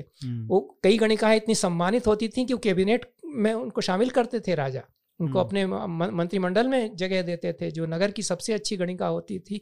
उसको इतना इज़्ज़त आदर दिया जाता था तो उसमें बुराइयाँ तो उसमें भी हुई हर चीज़ में बुराई आ जाती है। जहाँ पैसा आता है आमदनी खूब होती है वहाँ बुराई तो आती है। हम्म, और इंस्टीट्यूशनलाइज जब आप करते हैं ऑर्गेनाइजेशन जब बनता है तो बुराई उसमें आती है। हम्म, लेकिन अब जो हो रहा है वो तो पाखंड बहुत ज़्यादा हो गया है। तो वात्स्यायन पहले एक बड़े आथर धर्मशास्त्र के आचार्य हैं हम्म, जो कि उनके लिए बोलते हैं। कि तुम्हें धोखा इस इस तरह से दिया जा और उस उससे तो बड़ी दर्दनाक भी तस्वीर सामने आती है कि उसकी क्या हालत हो जाती है उसको इस तरह से छोड़ दिया गया है फिर उसको कोई मिल नहीं रहा है। हम्म, तो ये उसको सपोर्ट करने के लिए क्या क्या हो? उसकी कलाएँ उसके लिए ग्रंथ और भी लिखे गए उसके आचार्य हुए जो उसको बताते हैं कि ऐसी गिरी हुई हालत में तुम कैसे अपने आप को संभालोगी? तो हमारे यहाँ ये तो ये सब काम कामशास्त्र के विषय में आता है और सेक्स उसका एक बहुत छोटा सा पक्ष है। और वात्स्यायन ये कि उस अच्छा वो भी एक डिबेट का बहुत बड़ा ग्रंथ है। हम्म, उसमें ये लोग ऐसा कहते हैं तो ये ठीक नहीं है। इसी पर सारी इसी टेक्निक पर इस पूरा लिखा है से ही बात कि मैं विरोधी लोग ये कैसे उसमें शुरुआत ये होती है कि कामशास्त्र की क्या ज़रूरत है? तो वो एस्टेब्लिश करते हैं कि हाँ इसकी ज़रूरत है। हम्म, अच्छा पूर्व पक्ष कितना प्रबल है? वो कहते हैं कि चिड़ियों को कौन सिखाता है? प्राणियों को कौन सिखाता है? वो जीवन यापन करते हैं कि नहीं? वो प्रेम करते हैं कि नहीं? उसकी संतानें होती हैं कि नहीं? हम्म, तो वो वात्स्यायन कहते हैं कि आदमी अलग है। और आदमी के लिए ज़रूरत है क्योंकि आदमी बहुत आगे जा, जा सकता है। और शास्त्र है इसलिए जिन्होंने नहीं सीखा वो भी चल रहे हैं। क्योंकि शास्त्र बना हुआ है तो कुछ लोग जानते हैं उनको देख करके वो कर लेते हैं। तो शास्त्र की तो ज़रूरत है इसलिए कोई बताने वाला ज्ञानी चाहिए इसको। पूर्व पक्ष उत्तर पक्ष ये डिबेट चल, करके पूरा कौटिल्य का अर्थशास्त्र लिखा हुआ है। और वो लोग तो आठ आठ दस आचार्यों के मत उद्धृत करते हैं कि इनका ये कहना है इनका ये कहना है ये ठीक नहीं है ये ठीक नहीं है फिर अपनी बात कहते हैं। कौटिल्य भी यही करते हैं हम्म, वात्स्यायन भी यही करते हैं। तो कामशास्त्र की परंपरा कितनी विकसित थी कि कई कई आचार्य थे वो कई कई तरह की बातें कह रहे थे फिर वो उन सबको सुन करके अपनी बात करते हैं। तो ये एक बड़ा ग्रंथ है।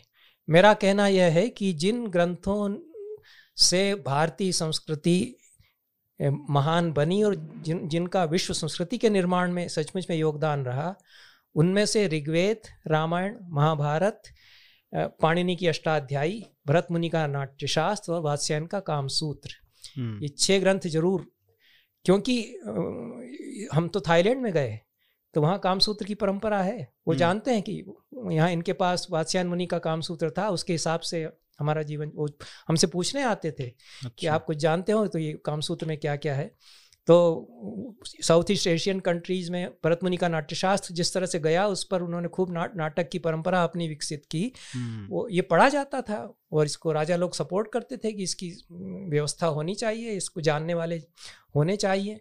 यह है कि सबके हाथ में नहीं दिया जा सकता है वो कोई बच्चों के लिए तो नहीं लिखा गया जिसकी अब कोई वेदांत का ग्रंथ तो बच्चों के लिए नहीं लिखा है शंकराचार्य का जो ब्रह्मसूत्र भाष्य वो तो नहीं आप छोटे से बच्चे को पढ़ाएँगे उसकी ज़रूरत अलग है। हम्म, तो वास्यान कहते हैं कि यौवन आने पर इसको सिखाया जाना चाहिए बताया जाना चाहिए चाहे स्त्री हो या पुरुष तो ये ज़रूर ज़रूरी है समाज के लिए लेकिन केवल सेक्स ही उसका एक पक्ष नहीं है जैसे आपने इतना सारा बताया कि इसमें इतनी इतनी चीज़ें हैं उसमें एक सेक्स एक पार्ट है हाँ अगर सबको ये पता चले इतना ही नहीं पता है कंटेंट्स भी नहीं पता है लोगों तो को उसके तो फिर तभी तो, बाज़ार आ गया होंगी ही। हाँ, बाज़ार आ गया उसमें सस्ती किताबें कामसूत के नाम से बिकने लग गई जिनमें कि हाँ। केवल वही वही है उन्होंने और हमारे यहाँ बाद में ये हुआ कुछ राजा राजा जो बहुत विलासी हुए।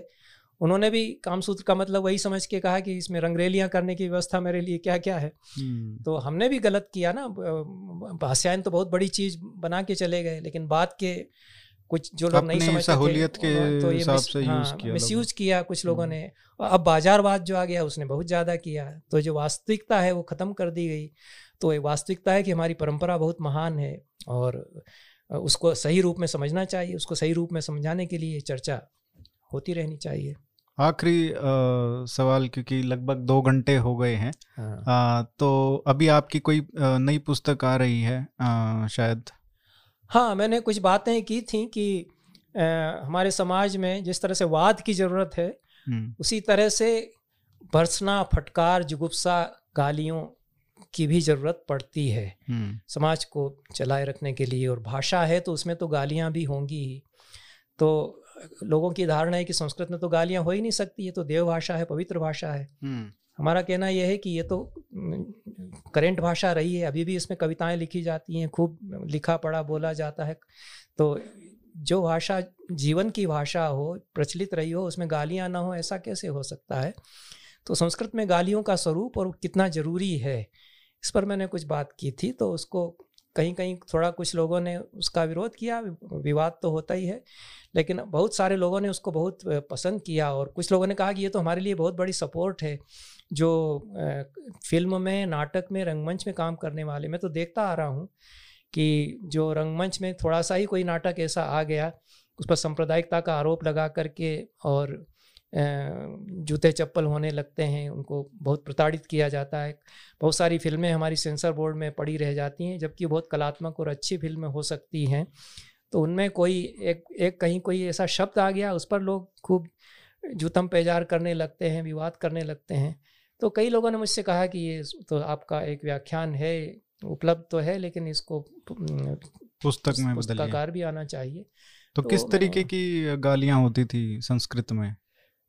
उसमें एक एक तरह का एस्थेटिक्स है हम्म। जीवन का सौंदर्य भी उसमें है कि पंडित खराब अगर है बहुत अहंकारी उसको पंडितम मन्य कहेंगे जो अहंकारी पंडित है पंडितम मन्य कहेंगे विदग्ध जो है बहुत रसिक के लिए आता है वो कोई ऐसा है कि जो कि खराब है कविता की गल, गल, गलत समझ पैदा करता है उसको दुर्विदग्ध कहेंगे हम्म। तो ये एक एस्थेटिक सेंस बनाई हुई कंडेम किया है गणना की गई उसको लताड़ दिया गया है तो भाषा तो इसी से ग्रो होगी ना और हम जब तक जैसे वाद में बहस करना ज़रूरी है उसी तरह से इस तरह की शब्दावली भी फिर वाद के लिए भी ज़रूरी है ये शब्दावली तो वाद में भी ये शब्दावली खूब आती थी हम्म। तो वाचाट कहेंगे बड़बड़ करने वाला कहेंगे ये कहेंगे तो और भी कहेंगे और और भी गालियाँ आती हैं हर तरह भाषा में तो हर तरह की गालियाँ ग्रंथों में भी कोई मिलती हैं हाँ हाँ काव्यों में खूब मिलती हैं अच्छा।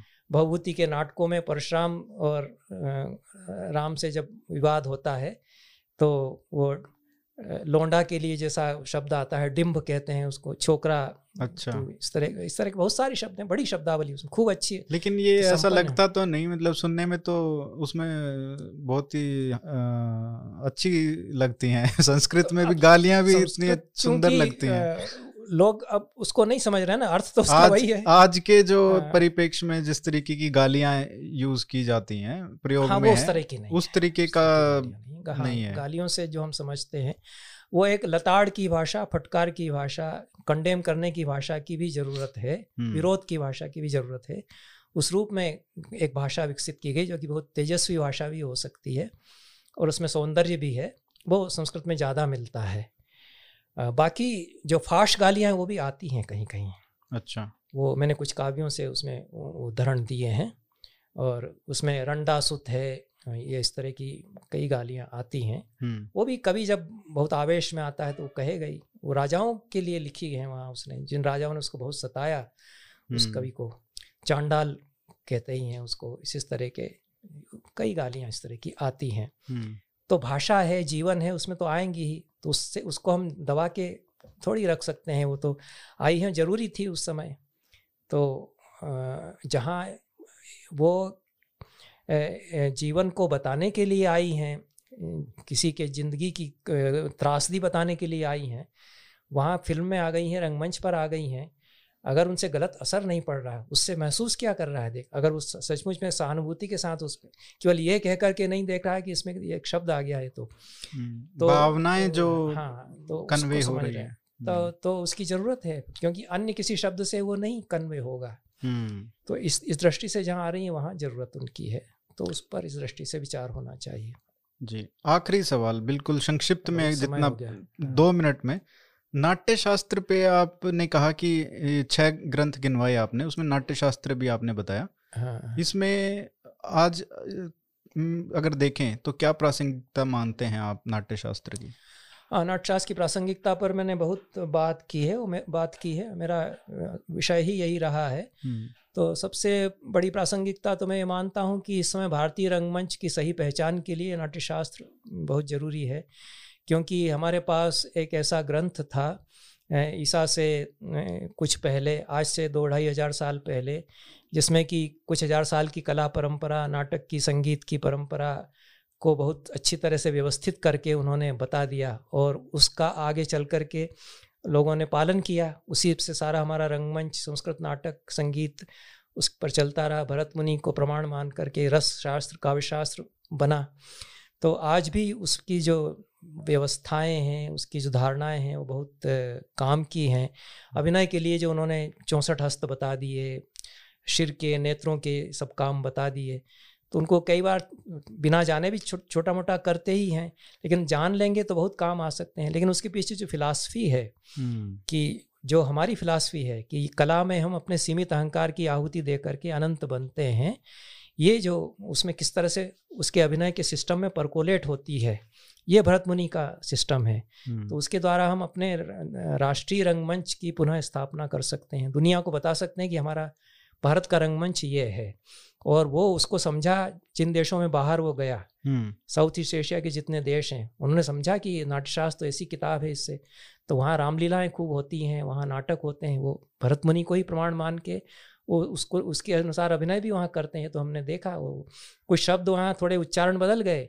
तो भरत को ब्रोथ कहते हैं करण कहते हैं करण है ये ये जो अच्छा। नाट्यशास्त्र में 108 करण बताए हैं जो मंदिरों में भी स्कल्पचर्स में हैं। हम्म। तो नाट्यशास्त्र ने सारी कला परंपरा को नृत्य की परंपरा को चलाया उसने प्रवर्तित किया है। मंदिर मंदिरों में उसके अनुसार नाट्य होते हैं मूर्तियाँ बनती हैं और नृत्य के नृत्य निरत देवताओं की कलाकारों की मूर्तियाँ बनती हैं। तो बड़ा टेक्स्ट इस तरह का हो रहा है। उससे विश्व संस्कृति को हमारी देन वो बहुत बड़ी देन है। तो इसलिए उसको समझना चाहिए जिस तरह से काम शास्त्र को भी समझने की ज़रूरत है सही परिप्रेक्ष्य में उसी तरह से नाट्य शास्त्र को भी सही परिप्रेक्ष्य में समझ करके और उसके अनुसार हमारे कला संसार को हम आगे बढ़ा सकते हैं। आचार्य जी बहुत कुछ सीखने को मिला दो घंटे आपने समय दिया इसके लिए बहुत बहुत धन्यवाद। और आपकी पुस्तक आएगी तो पुनः भेंट करेंगे। और उस पर मैं पढ़ के कुछ आ, उस पर भी वाद कर कर सकते हैं। हाँ ठीक है। आ, तो बहुत बहुत धन्यवाद। आपको धन्यवाद बहुत बहुत धन्यवाद।